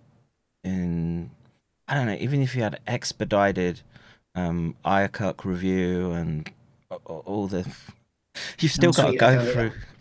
I found the picture. I'm gonna put it in the chat here in a sec. Oh shit! It, it physically, yeah, physically impossible. And le- well, mm-hmm. all of it, all of it is. There you go. Mm. Uh, so yeah, even with the, the timelines chat. I mentioned, you can't. Even with the timelines I mentioned, if when they were verifying, for instance, that fucking graphene narrative. narrative that won't go away, that just uh, keeps rearing its ugly head. Mm. Uh, like well, that's why I'm asking you, because you just said that and I just realized, holy shit, wow. When they were using the ridiculous. graphene oxide to, so they use the graphene oxide just to verify, I think, the three D structure of the spike protein when it was produced in the lab. So all this stuff that I talked about just really briefly, where I said, you, you know, you're transfecting the cells, which means you're putting the R N A into the cells, and then the cells are growing up the protein, and then, you know, they're they're lysed and they're They're put through these literal columns like this, and sometimes the columns have different little indentations to catch things of different sizes. That's called size exclusion chromatography, S E C. Or there's ones that have um, different kinds of, like, uh, for antibodies, Ceph- Cephros. There's just different kinds of things to make things stick. So you want certain things to pass through and certain things to stick. But that's all, like, like Kevin just said, that takes physical time, and you can't rush that shit either. You you can't push it through mm-hmm. faster, and it's going to take the time it's going to take. So it seems like... Charles, are you sure that's referring to animal experiments? It just seems to be um, start of experiments, completion of experiments, and they've got a bunch um, of... Well, it does say immunization, me, uh, I guess. Yeah, there's another... There's another... I think there's another image that went along with it. Hold on, let me check. Because... So, there's actually a brown. There's a, there's a, somebody wrote an article about this that goes into more depth, and I think that, like, I found some curiosities that I think they misunderstood with it in that article, but it, but this part of it, I don't know. It feels yeah, it's it's, it's not primate study, no way. No, no, no, no. It's not. It's not primate study. It's not a primate study. But just the fact that, like, what what would it be that they were experimenting on and with, because they like I, I, I'm gonna I'll put the link into the article as well, but it's just bizarre. I mean, it, like, it does. I mean, it does say blood sampling, so uh, I mean, we have to presume whole animals. Um, right, it says ELISA, so ELISA might be looking at antibody, right? If it was going, uh, if they used supernatant, it would have been the blood that they got from the animal. So just my guess. Just just to get this timeline right. So thirteenth is when the sequence gets No, the eleventh is no. when the sequence is released. And by the thirteenth, Moderna had finished their sequence. And basically that also has to be the deadline for Pfizer, because if they were doing anything with, with any animal or any tissue or anything mm. on the fourteenth, then they obviously had something to do it with, so we can assume that it was almost simultaneous. No later than the simultaneous, you know. Mouse, maybe. I believe it was mouse. I believe. I believe it was mouse. I'm trying to. I'm trying to find the article, but it was from Brownstone. Yeah. So I don't know. I, I, this is your domain, Christy, of just like say the blood sampling looks like it was probably antibody check. But the, the the turnaround from getting the sequence to making the it's, plasmid to oh no. Mm. no we could we could add it up on a piece of paper right now. That's what I did in the other interview, but mm. just even in the head, no. It no. doesn't doesn't pass the sniff test for me.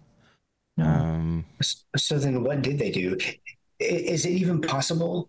Out of order. Well, so they like it was uh, let's say that it is not from like an older period of time. Let's say they only got the sequence at that point.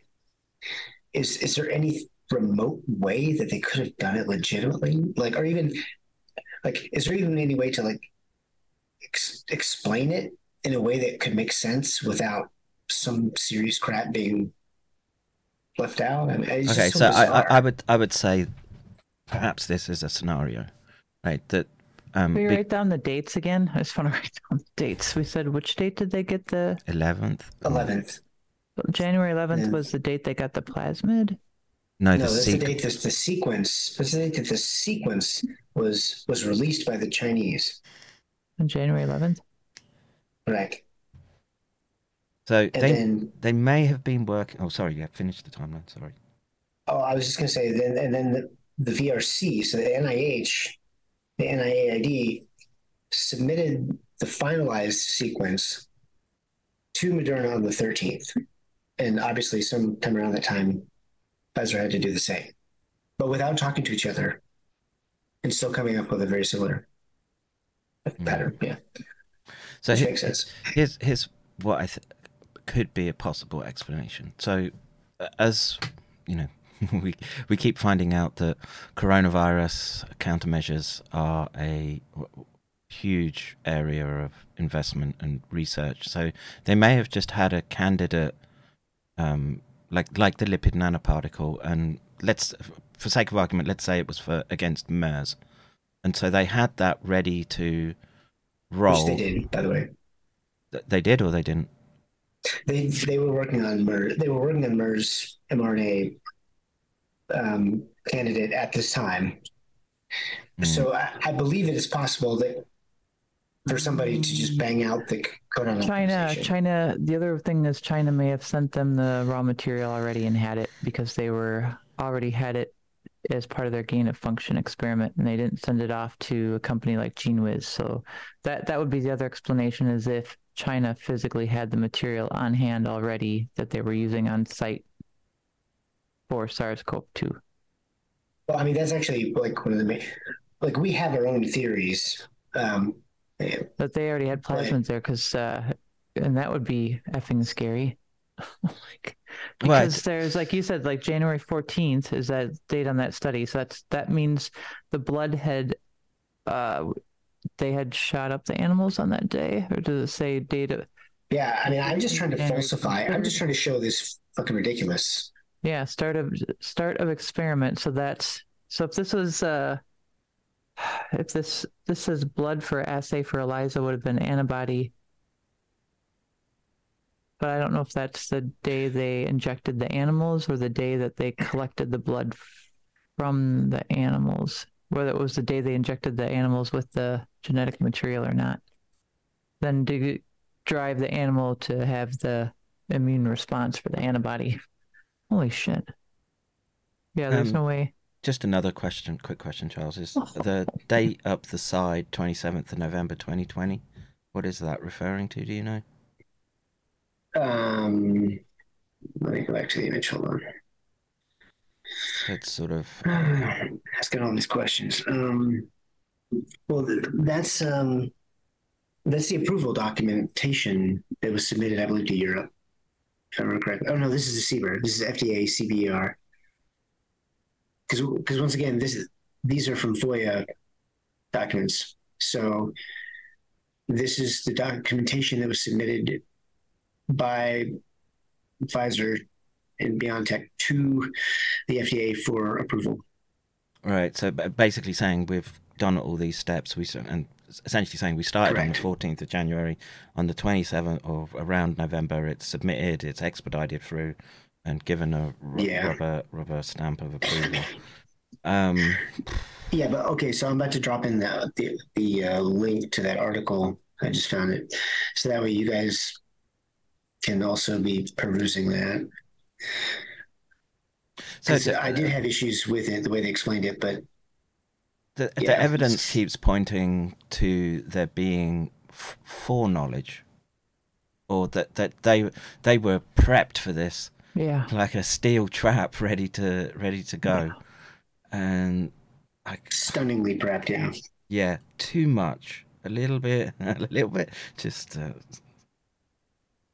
It's all a little too convenient, and you know it, it points to what uh, Mark was raising about the the study from Malone, that just within a day they've they've got stuff out, and you know, we were having discussion in the chat yesterday. Maybe, maybe at that level that they've got some military grade Chat G P T that can spit out an article in literal minutes. Maybe, I don't know, um, but no. Okay, well, actually, so here we go. Um, it should be noted that the January fourteenth, the start date of the first preclinical study, which is apparently what that is. Um, this generally means so it, animal. Yeah, the, for, it, so it's, it had begun already begun preclinical, that is, animal testing, nearly two weeks earlier on January fourteenth. Um, but look again, they'd already so they'd already completed that study. Before, because what, what this, this journalist is doing is comparing um, what was said in a book by the by the Uyghur Sahid or whatever his fucking name is um, over in Germany, and they're like retelling events, but they didn't. But they said that they started this on January twenty-seventh, and and they also said that it wasn't until January twenty-fourth that they decided to launch the COVID nineteen vaccine project over that weekend, which is obviously impossible because these experiments started two weeks earlier. So they didn't, they don't define which animal testing that is. So when we talk about animal testing, I think there's some confusion with what in animal antibody discovery is versus animal testing when you're injecting the R N A, right, Kevin? So like you have the, when you initially do the testing on animals, it's called in-animal antibody discovery when they were talking about which antibodies were being produced. And like, I still have that uh, archive that Jicky posted where there's only twelve subjects. Holy crap. Where they were looking oh, at okay, the well, antibodies. Here, here's another, but like, is that when they're now. doing the R N A? Is, Sorry, luciferase. It says, it says that this was mRNA here was encoding a proxy antigen, luciferase. That was for the biodistribution, right? Okay, okay so, so, then, so then, then that would be the biodistribution. Yeah. So it may be that they've got the, um, they have those plasmids just on, in stock basically, and they can just, um, if they're just looking for, yes, as Christy was saying, biodistribution of the lipid nanoparticle. Yeah. Um, that's potentially a explanation, but still very, very fast from look to do that, the antibody in the ELISA. That would have had to been. Oh right, yeah, of course. That, was, that had to been the gene, so they, they had to have done. Uh, but maybe maybe they were looking for antibodies to the lipid. I think so. Maybe I'm just I'm just trying to steelman their position. But, and then, but then that would be crazy because that that would falsify that. So that would be the wrong data because that wouldn't be antibodies against the spike protein. That would be antibodies against the lipid. Hmm. But well, basically, that's what they're arguing in this article is that um, because they talk about how they they furthermore. BioNTech was not able to formulate our mRNA into the lipids itself, but depended upon the Austrian company Polymer to do this for them. Uh, as noted in, in the vaccine book, their facilities are an eight-hour drive from BioNTech's headquarters in Mainz. So they describe talking about having to like pack up stuff and drive it um, to Vienna and drive it back a few days later. Um, But presumably the same back and forth had to have occurred with the mRNA encoding the luciferase. This means that as a practical matter, Project Lightspeed must have gotten underway even earlier, at least several days before the January fourteenth start of the study. Mm-hmm. I don't know how that, if that jives with what you're thinking or not. Well, I, I, again, I'm just, you know, if, if you were trying to sort of cross-examine this in, in a courtroom, I'm trying to think what their defense would be, and just that, yeah, we it was part of the landscape that we would be looking at coronavirus, and maybe maybe that's the reason that they could or, or use that as an excuse. Maybe maybe even that's actually what happened. I, I don't know. It it just. Well, I mean, but none of the, none of this um, would Whoa. still absolve them of the fact that they knew all of this shit anyway, and they shouldn't have used the L- lipid nanoparticle because they knew it was dangerous. I mean, at the end of the day, we're just trying to dice. We're trying to get to the actual like down to the details. On. Wait, so like I don't know what time zone you're in, Charles. Like I'm still gonna stay awake for this because it's midnight. So. I just want to clarify something here. Yeah, I'm fine. I just want to clarify something here. So in this study, they said they used luciferase to track the immune system response, the antibody response, not the spike right. protein. But is that the data that they said that the vaccine was uh, ninety-five percent e- efficacy? See, and that's what I'm thinking because and I've it whatever was places. The spike protein, and that's why another reason I don't want to give them yeah. uh, ammo for their own thing. But then it, it never would have been beneficial against the spike. They never tested it against the spike. Is well, that what we're saying? See, that's actually what I'm. Well, that's kind of what I'm thinking as well. I just don't know. Does that make sense? I don't, I don't know the paperwork. I, I, I, so, I, so they they I, tracked the I antibodies the produced from the lipid, done, not from the spike, and that's what they used to say it was ninety-five percent efficacy because they looked at the antibodies that were produced against the lipid, not against the spike. Holy shit! So I, just I, I don't know. Yeah, my understanding is that the efficacy numbers came from the human trials, right? So um, that was.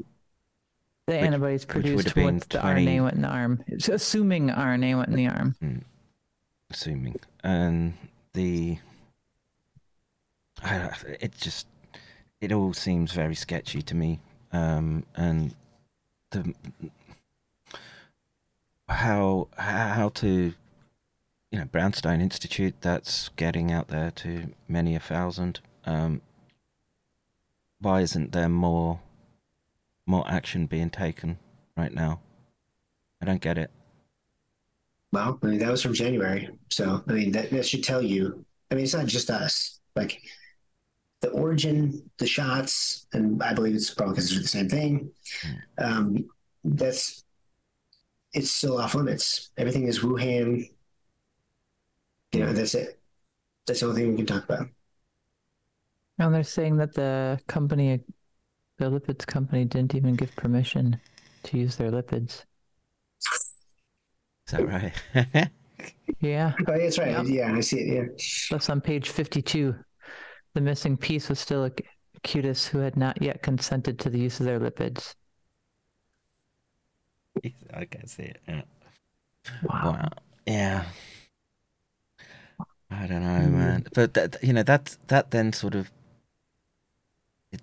It's so sketchy. Well, it's le- it's it's less that, that they had sort of foreplanning in place, just that they had a methodology framework in, in place, in, uh, just in theory, say, and they knew which parts they needed, and so would just take, um, just took what they wanted, and then was would just worry about the intellectual property fallout um, afterwards.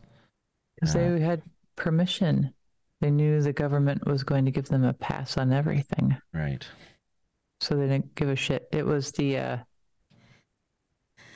don't ask permission, get forgiveness later, but they already had forgiveness, so it didn't yeah. matter. Yeah. All they had to do was submit documentation. It didn't even matter what documents they submitted, because didn't they submit everything for approval in a day? It's again some. Um... It's like forty-four thousand pages. Got. I mean, after all, it just affects us. It doesn't affect them. Mm. Yeah. So Maples is saying in the chat, ninety-five percent number came from the human. Remember, it was the Argentine military guy that magically got the numbers before approval. Yes. That, Thanks, so. Maples, dude. Mm. Yeah. So... um. You know what a. The question is, like, for, for the public listening to this, what it what it what do you do right now? And the in my mind, it's everyone listening to this is doing that anyway. But just um, be staying away from these products that have not been not been handled in in Look, these were systems that were developed over bloody generations to um, develop maximal protections, right? And, you know, it, it's still hard for me to fathom that they would just throw all that out the window uh, at the at the first sign that their well, if this was their disease X, for example, that they just were gonna. It was baked into the simulations that they would do this. This this was the way to go, the fastest way to go. to go. And I think I had a boss that explained this. So I initially went to school to be a pharmacist for Pharm D.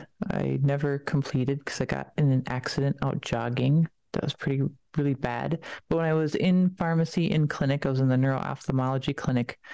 You know, like we like put together stuff for like age-related macular degeneration and uh, a whole bunch of stuff. But I remember my preceptor talking to me about drugs and that we had reached a point where pills and the basic drugs had gone about as far as they're going to go, that we were just expanding laterally at that point, and that biologics was the next step. And that this was their, this was their in. Mm. I think it's fair to say that, because now since it's approved, you, they, everything that leaps off of this doesn't have to have proper testing, mm. or only has to have the amount of testing, I think, that was done due to F D A. I mean, is this going to be falling under that F D A ruling where if one drug is approved under certain conditions, then you can leapfrog off of that? Potentially. Yeah. That's what they're saying. That's what they're saying. Yeah. So this will allow everything R N A to come through now. Correct. That was not allowed to come through because before they had the rack. So like I, we were talking about that on a, a different show with a, an, a polit, like a political show that I was on. We were talking about in two thousand nineteen, July of two thousand nineteen, Moderna was a, their R N A was approved. And then August of two thousand nineteen, Tony Fauci with the N I H eliminated the R A C, which is the Recombinant uh, Advisory Committee for Genetic Products, which was an external That's committee correct. for biosafety. And then they absorbed it and said, well, we'll handle it from here. And then Moderna partnered with the N I H. So it, that doesn't and look C B E R. Shady at all. Well, and I think it was C B E R. Totally normal. That, I, I don't even think it was, it was a completely different aspect because C B E R is separate from the vaccine oh, advisory council that does it. So they shifted, they shifted directly over into the vaccines. Did people um, want to learn about F O I As for a second? Because I was on C B, I was on the phone with C B R for forty-five minutes with a woman by the name of Elizabeth Sly, S L Y. Sometimes the reality engine's just uh, funny, right? My chemistry teacher, by the way, my first chemistry teacher was uh, Amy Payne. Oh yeah, my one of my drill instructors was Sergeant Blaze. That's awesome. And so, I mean, and he, he would always tell us that we were in Hades, and I believed him. Anyway, I digress. So yeah, oh, naming so is important. I had, to, I had to cancel my Freedom of Information Act request, and I'm resubmitting many smaller ones, and here's why. Okay, so I, I requested a F O I A for through C B E R uh, for the to the F D A for two years of Pfizer documents for every batch data they did in the last two years, all the Agilent files, anything that would show R N A fidelity, the translation of the protein, the Western blot, just everything, and the plasmid data as well. So her her and I talked for forty-five minutes. It took a month for them to triage it, to accept it, and then it gets decided which track it's going to be put into. So if anyone's submitting a F O I A, you can also see what F O I As are currently in play, and it looks like bullshit F O I As are being submitted that are complete word salad, and I think it's being done to uh, clog up the queue, but I can't prove that. So there are some links where you can go for the U S to see all active F O I As that are in process or they're trying to sift through. I've seen and they that have before, to. Yeah. Some of it looked total bullshit. It didn't even look like it was like a thing. So she said there's three tracks. There's the fast track. The fast track is about a month turnaround time, and that is if someone had already requested something that was approved and already sent out. So they're just going to make a copy of it for you. And they don't post anything publicly unless it's been requested three to five times and then fulfilled, and then they will post the records of that. But like the FOIA that I was requesting, they they would just send to me. So then, so then there's the simple track, and that's how the Fauci emails got released via Jimmy Tobias. Uh, that yep. was end of November. Um, so that was that's a three to six month track.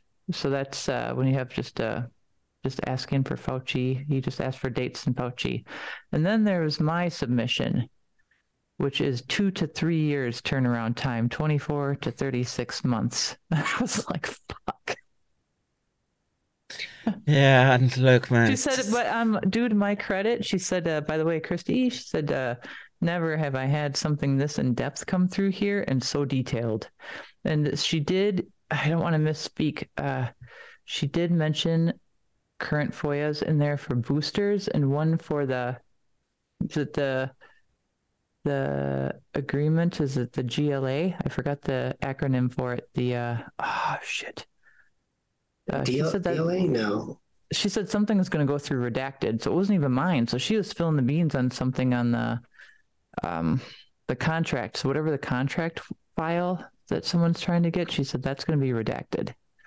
She also said if someone requests something that overlaps with someone else, they'll release parts of that to everybody, like if people aren't coordinating FOIAs. So I'm going to really release mine in a whole bunch of smaller chunks simultaneously, and I'll have to pay, and I might have to do a fundraiser because it's like a few hundred each. Well, we can... Or I thought maybe just the death batches, and then the... So I have the death, the top death batch numbers, and then I have the numbers where there were no deaths or adverse events. So that, that would be the control batches, and I thought maybe just grabbing three of each.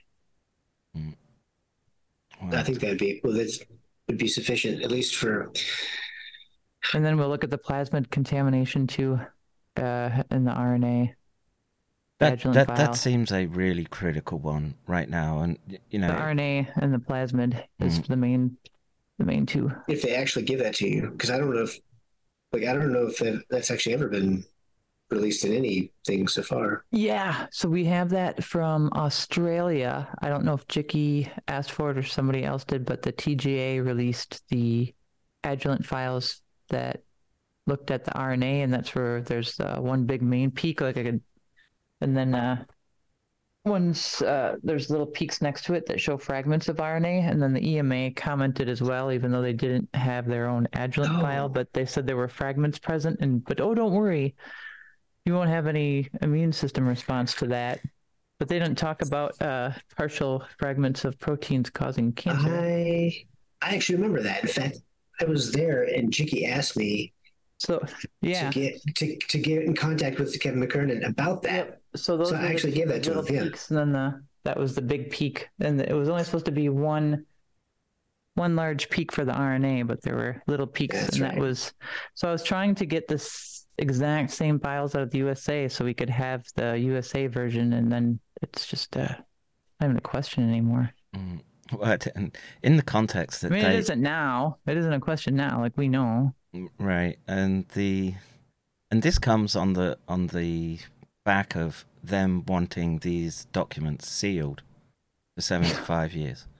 Right. Well, for fifty-five years at first, fifty-five, seventy-five. Okay, yeah, right. Yeah. So, so after the judge said Negatron, mm. they added twenty years to it because, of course, yep. Man. The audacity of nope. Unbelievable. I, I, yeah.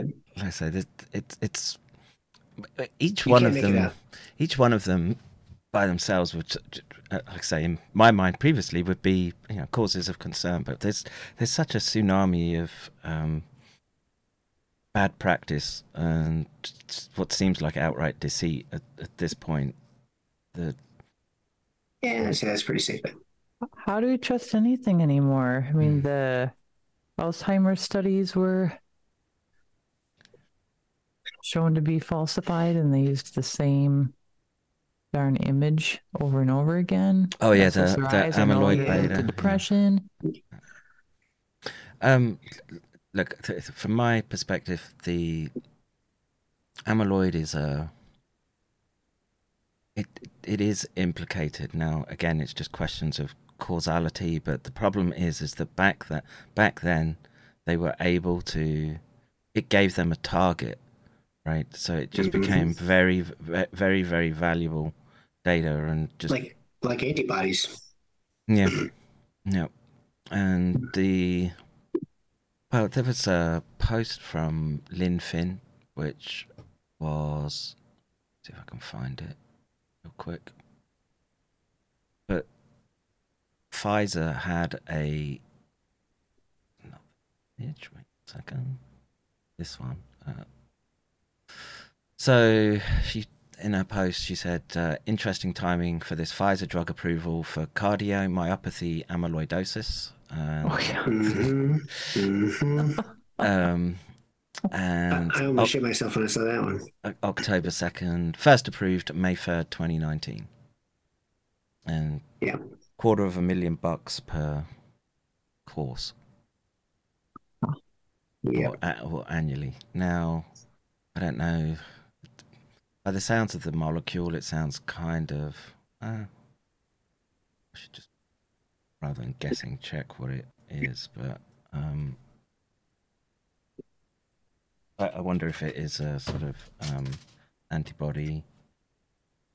Uh,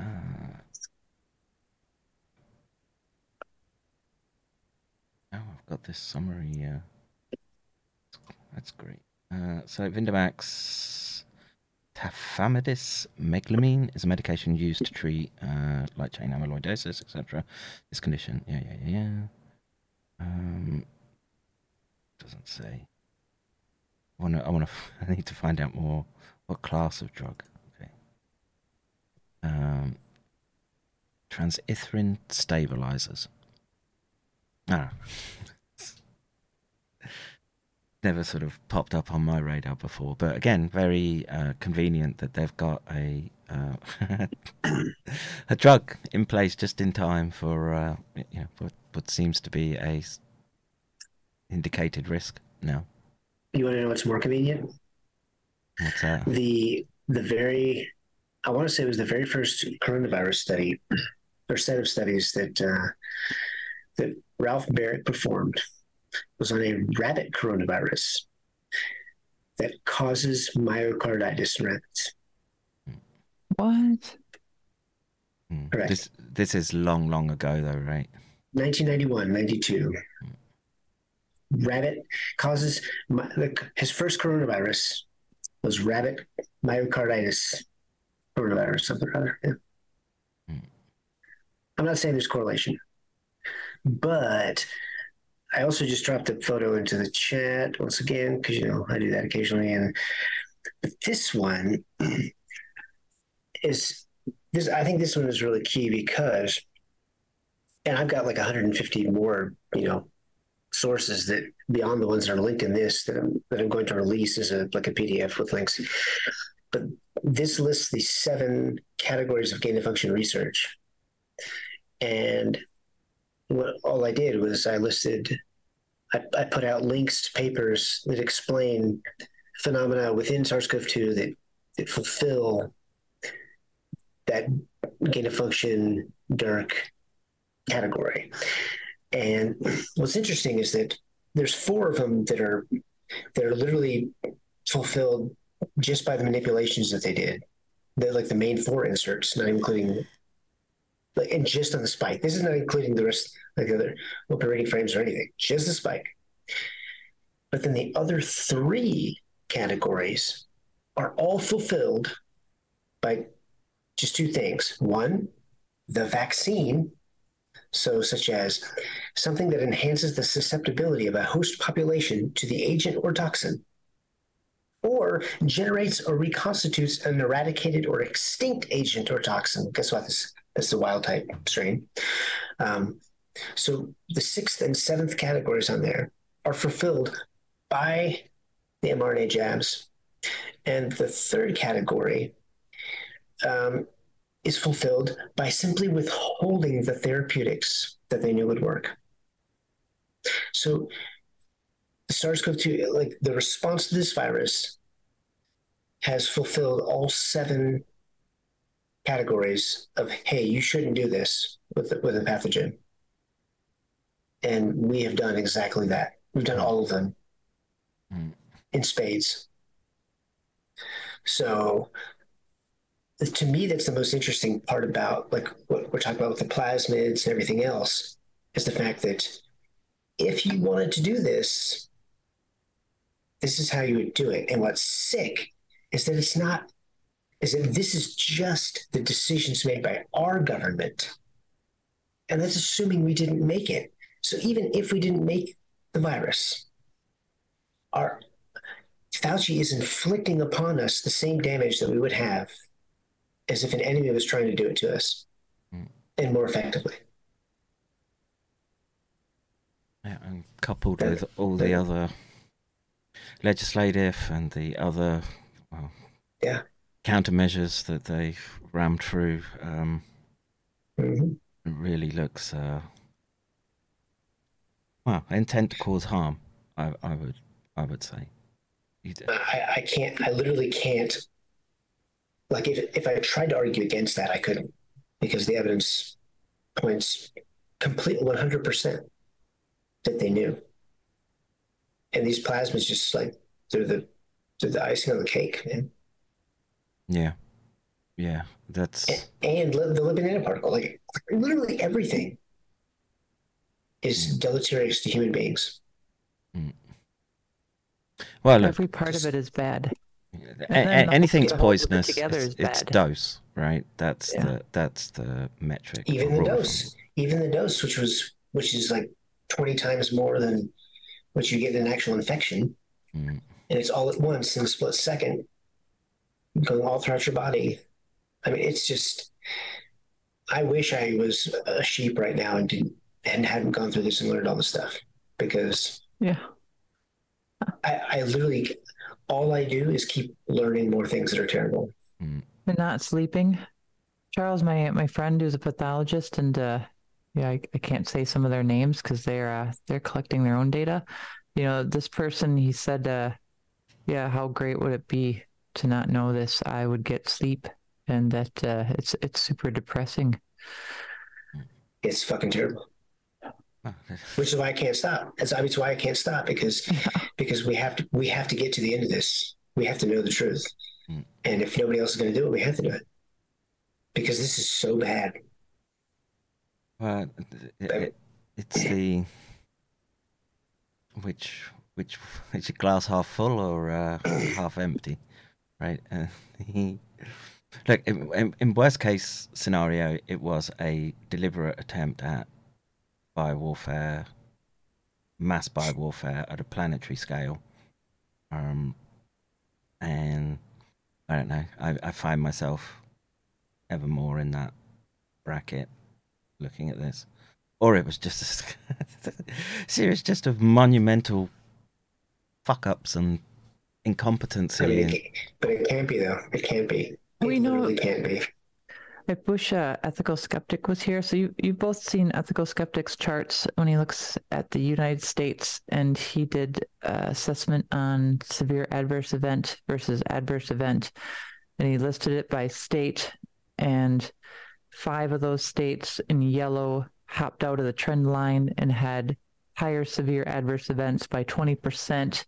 And then there were twelve yep. states that had lower by twenty percent. So here's the thing. And so if anybody wanted cold chain explained, I could exchange, I could explain how they fucked up and how that's done properly, and why uh, a lot of people were saying that the states in yellow probably had issues with cold chain. That's not, that's not true. Uh, Pfizer and Moderna are made in Wisconsin. Uh, Moderna is made by Catalent, or was, in Madison, Wisconsin, where I live. And I know people who work there. Holy shit, I just said that. And at Pfizer. Because that's because I have contacts, biotech. Mm. And uh, so Wisconsin, Michigan, and Minnesota, I think it was Wisconsin, was one of those states in yellow. So there's there there's not much chance, unless the hospitals themselves screwed things up, that it was that's a right. delivery issue, because it is made here. So that didn't happen. So then we were talking about, uh, so I ran demographics, and Kevin, that was something we didn't want to talk much about. And I think you mentioned a paper. So we said, well, if it was a bioweapon, would they just aim it at a certain demographic of people? Mm-hmm. And would they yeah. protect their own? Because then, so mm-hmm. then I ran data, population data on here we go, Caucasian versus Hispanic Asian per state. And that really lines up, except for the states where the C D C is and F D A had a, had a little uh, bounce out there. Mm. Huh. Yeah, I could. I hadn't. I hadn't looked at it yet. I have talked to an ethical skeptic offline. Um, like I've actually talked to him on the phone, um, so I'm pretty familiar with his work. And he, I just haven't had the time to really look at the latest stuff. But I remember when I was, when I, I used to do a lot. Like the first year of the pandemic, I was only doing. Like I was just interested in trying to figure out on a macro scale what was happening. And what I saw was that um, the vaccine uptake was the largest, or was obviously the highest in certain states. And they were playing the race card.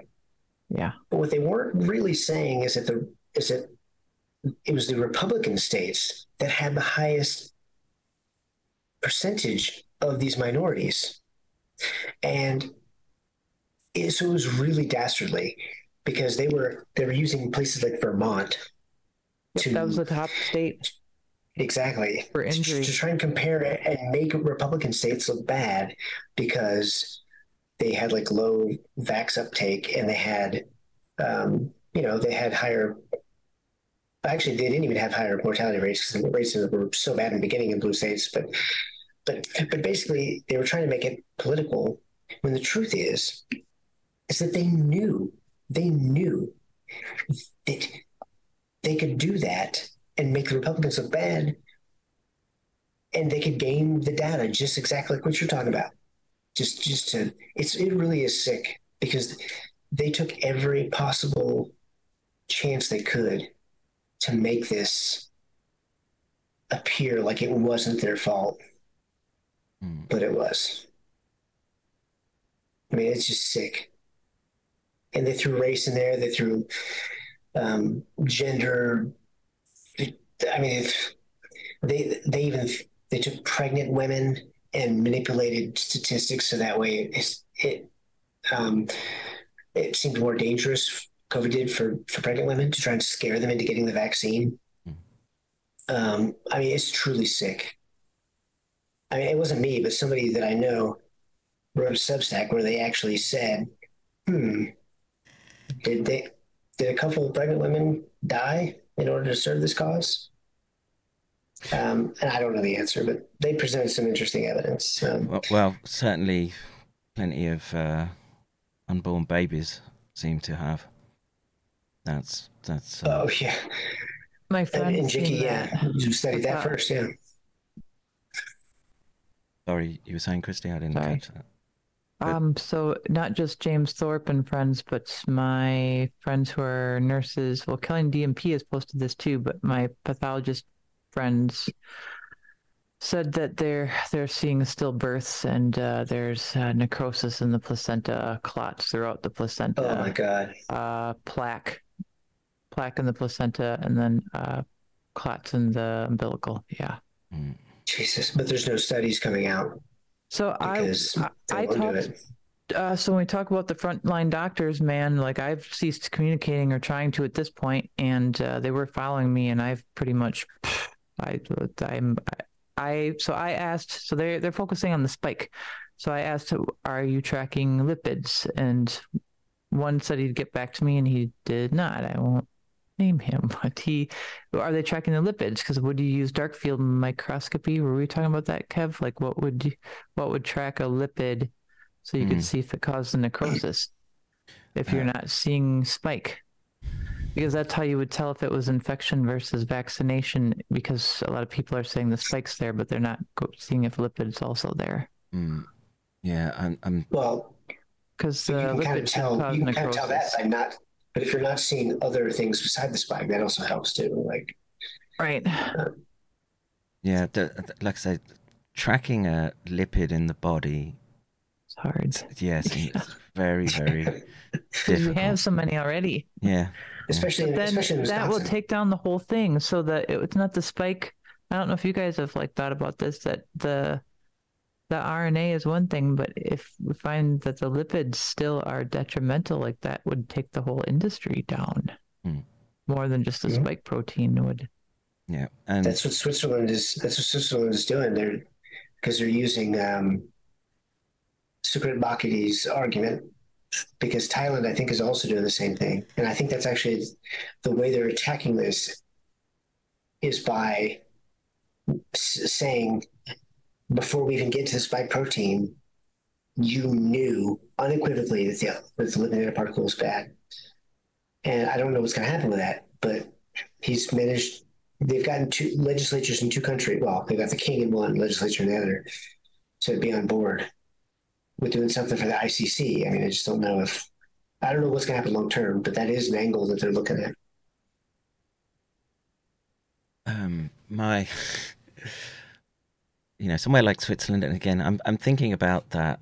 He's from the U K. I've forgotten his name now, but silver supplier for the royal family. That's uh, that's where he came from, and he was basically, well, he said that in Switzerland, everyone was talking about how the uh,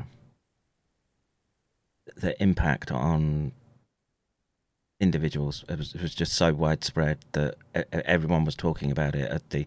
And I presume he does circulate at the highest levels. You don't become uh, a silver supplier to the uh, royal family and not have connections. And yeah, but what do we find uh, a month, a month or two after that video comes out? Well, I, say, I don't say it's even two months. Um, yes, Switzerland turned round and said no more. And you know they're they have a lot of clout. The Swiss, it's just. Simple as because of, th- well, how should we say, their banking laws. I guess is the one of the primary reasons, right? That's that's where that's where the rich put their ill-gotten gains, and um, it's another it's another indicator that you're, you're something went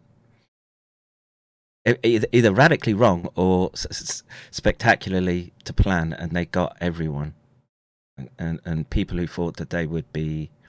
Um, immune to the fallout from th- these series of events, and I don't, I don't know how that looks as they sort of sp- spin us ever more towards a sort of chaotic, full system breakdown type scenario, but it's,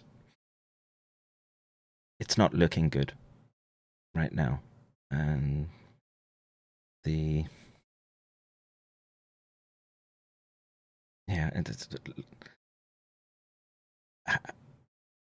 deliberately pushing us towards war and conflict.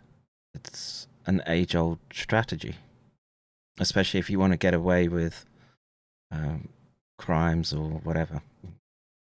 List list all the scumbaggery that could take place. This this is my concern right now. That that's that's where we're going, and um, I don't, I, I'm not seeing any. Real attempts to put the try to pump the brakes a bit right now. And you said last when we were talking last, Charles, that just Congress seems, how should we say, apathetic to investigating itself. Well, I would say that that would apply across all the governments that were part of this push, right? They'd bought into the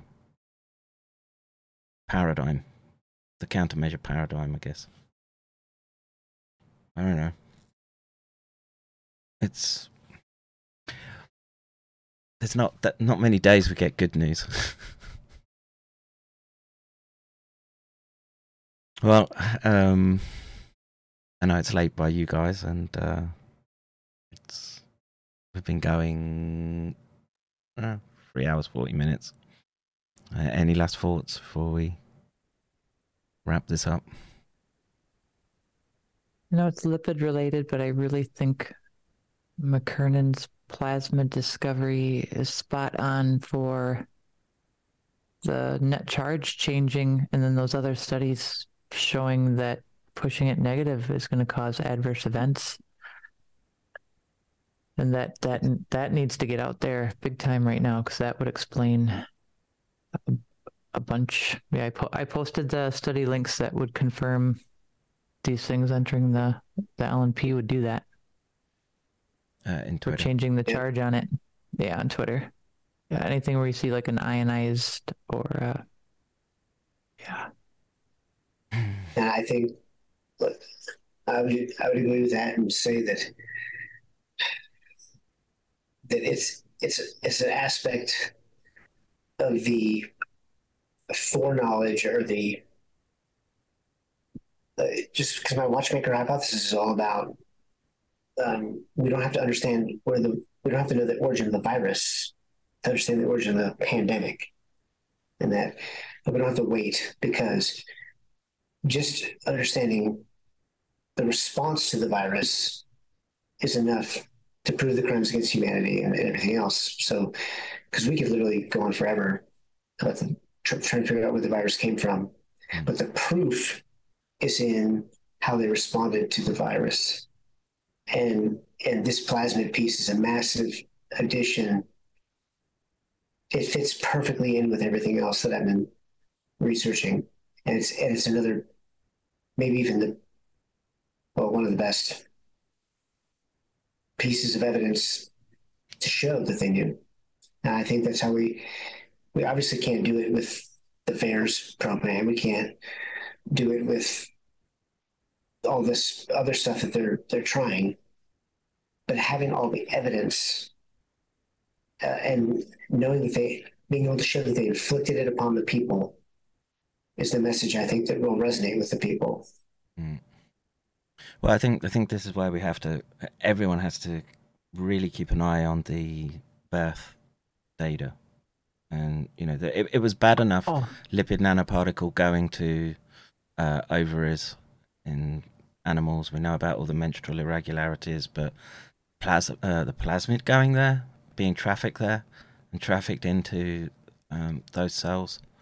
I've got the studies that show nanoparticles uh, destroy those cells that I can post again. But when you talk about birth data, I just looked up the state that I live in, and there were more deaths than births last year mm. by a large number. I think that's happening in other areas too, right? Mm. Where yeah. the death rate's higher than the birth rate. Well, it's a, but the average... By a larger amount than the average typical, birth like, rate that they would predict, like all-cause mortality, has dropped as well in multiple countries. And like I said, um... I've got a study on that, or it's two of them, that shows that the that nanoparticles in general, not just specifically lipids, but nanoparticles in general, not only will destroy cells in the testes and the ovaries, but it also impacts the hormones that drive uh, libido, uh, both in male and female, and that it, it's causing a reduction. I'll have to send. I'll have to dig those up. Right, it's it's, it's just odd, right? You would think with everyone being locked down, we'd have uh... more. more. Yeah, right. Sexy time. As if we need, yeah. as if we needed more. Yeah. More opportunity. So many people working from home. Mm. Yeah. Mm. Um, yeah. So the actual impact is is some amount greater than what we're even seeing, mm. because the, you're right. The opportunity has been there, and we didn't have a baby boom. Not at, at all. all. Not at all. And look at the the situation in Japan was sort of critical anyway, right? And they were very, very closely watching this trend, but they. They their drop in births arrived. Oh, it's like eight eight years um, earlier than was predicted based on pre, on the previous trend. Excuse me. And um, same in Singapore, same in Korea. Um, Scotland is another one where the, um, we keep seeing data indicating that there's been some impact on births, and the. My concern is this, that it, it, it gets so bad that you just, that they will do anything and everything to hide that data. And because um, it would, look, people dying and everything, that's uh, one thing, it's bad enough, but yeah, people who've had uh, bad periods in history, you know, where millions and millions have died. Um, But the the if it's impacting that sort of most fundamental basis for being, right? You you know you you're here for for kids, I think, and if people have lost pregnancies, can't get pregnant, um, I I would expect there to be uh, more pushback, but then maybe they've just got it buttoned up so tight. I don't know. It's whatever. When you mentioned that, so I don't know a lot of women, but the women I do know are all experiencing pregnancy issues and are going to fertility specialists right now. Mm. We're trying to conceive. Interesting. This is why we have That's to. That's just anecdotal, but I'm curious uh, how how far that spans out. Oh, we gotta get it out to the people. People have to learn. The, the, people have to know the truth because they just have to. We don't have a choice. Like, this is existential. Well, the it's, it's simple fact is is that all these issues that we've covered today, and there are more, have to be thoroughly God. investigated. Every single thing, and it does. And, and like I say, I don't care about your feelings uh, with respect to looking hey, at. Can, can can we do some of that offline? Sure. Sure. We talked about something getting investigated. I think we've talked about that in the past. Okay. I'll make a call. We'll see if we can test out the one of the things I talked about and see if that's that's what it should be. Yep. Okay. Um, I hope I could say it on air. Uh, well, if you were, you just uh, you try just and uh, maintain some ambiguity uh, publicly right now. Send me some clothes. I'm looking for some clothes from Japan because I really like your. Your background there is always cool. I'm looking at my background. Sucks. Your background looks uh, much much nicer than mine. What are you on about? my like my house. It's, if it's the wallpaper is so shitty, I just threw uh, old posters that I had. That's what I was looking at. What was on the walls? Like it looked like you were in a cockpit. Uh, yeah, it's just old scientific posters that I had because you know you they you print them out quite big, right? So it's sort yeah. of.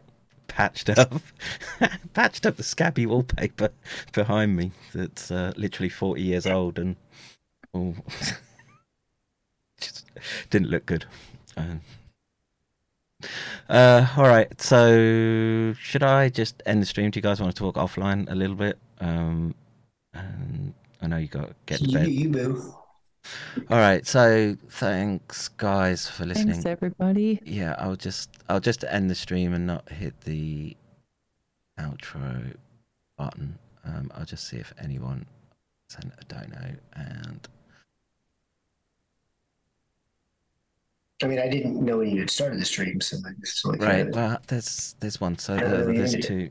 Um, I can do a. I'm so in love with the Saddam drip. Right now, but um, okay, I, I've, I think it will. Nah, it won't blast you. But uh, for Matt and Anonymous Donut, thank you for sending shekels my way. Keeps me in the fight. All right. Um. Good.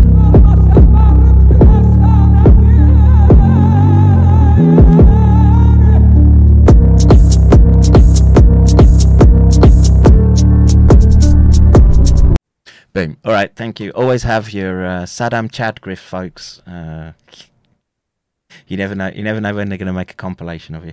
All right. I'm going to stop the stream and I will see you guys uh, tomorrow with, and we're going to look at the documents. I got a bunch more that um, generally haven't been seen by the public. So from the, the release. And I heard today that they've arrested someone uh, oh. about that leak. Yeah.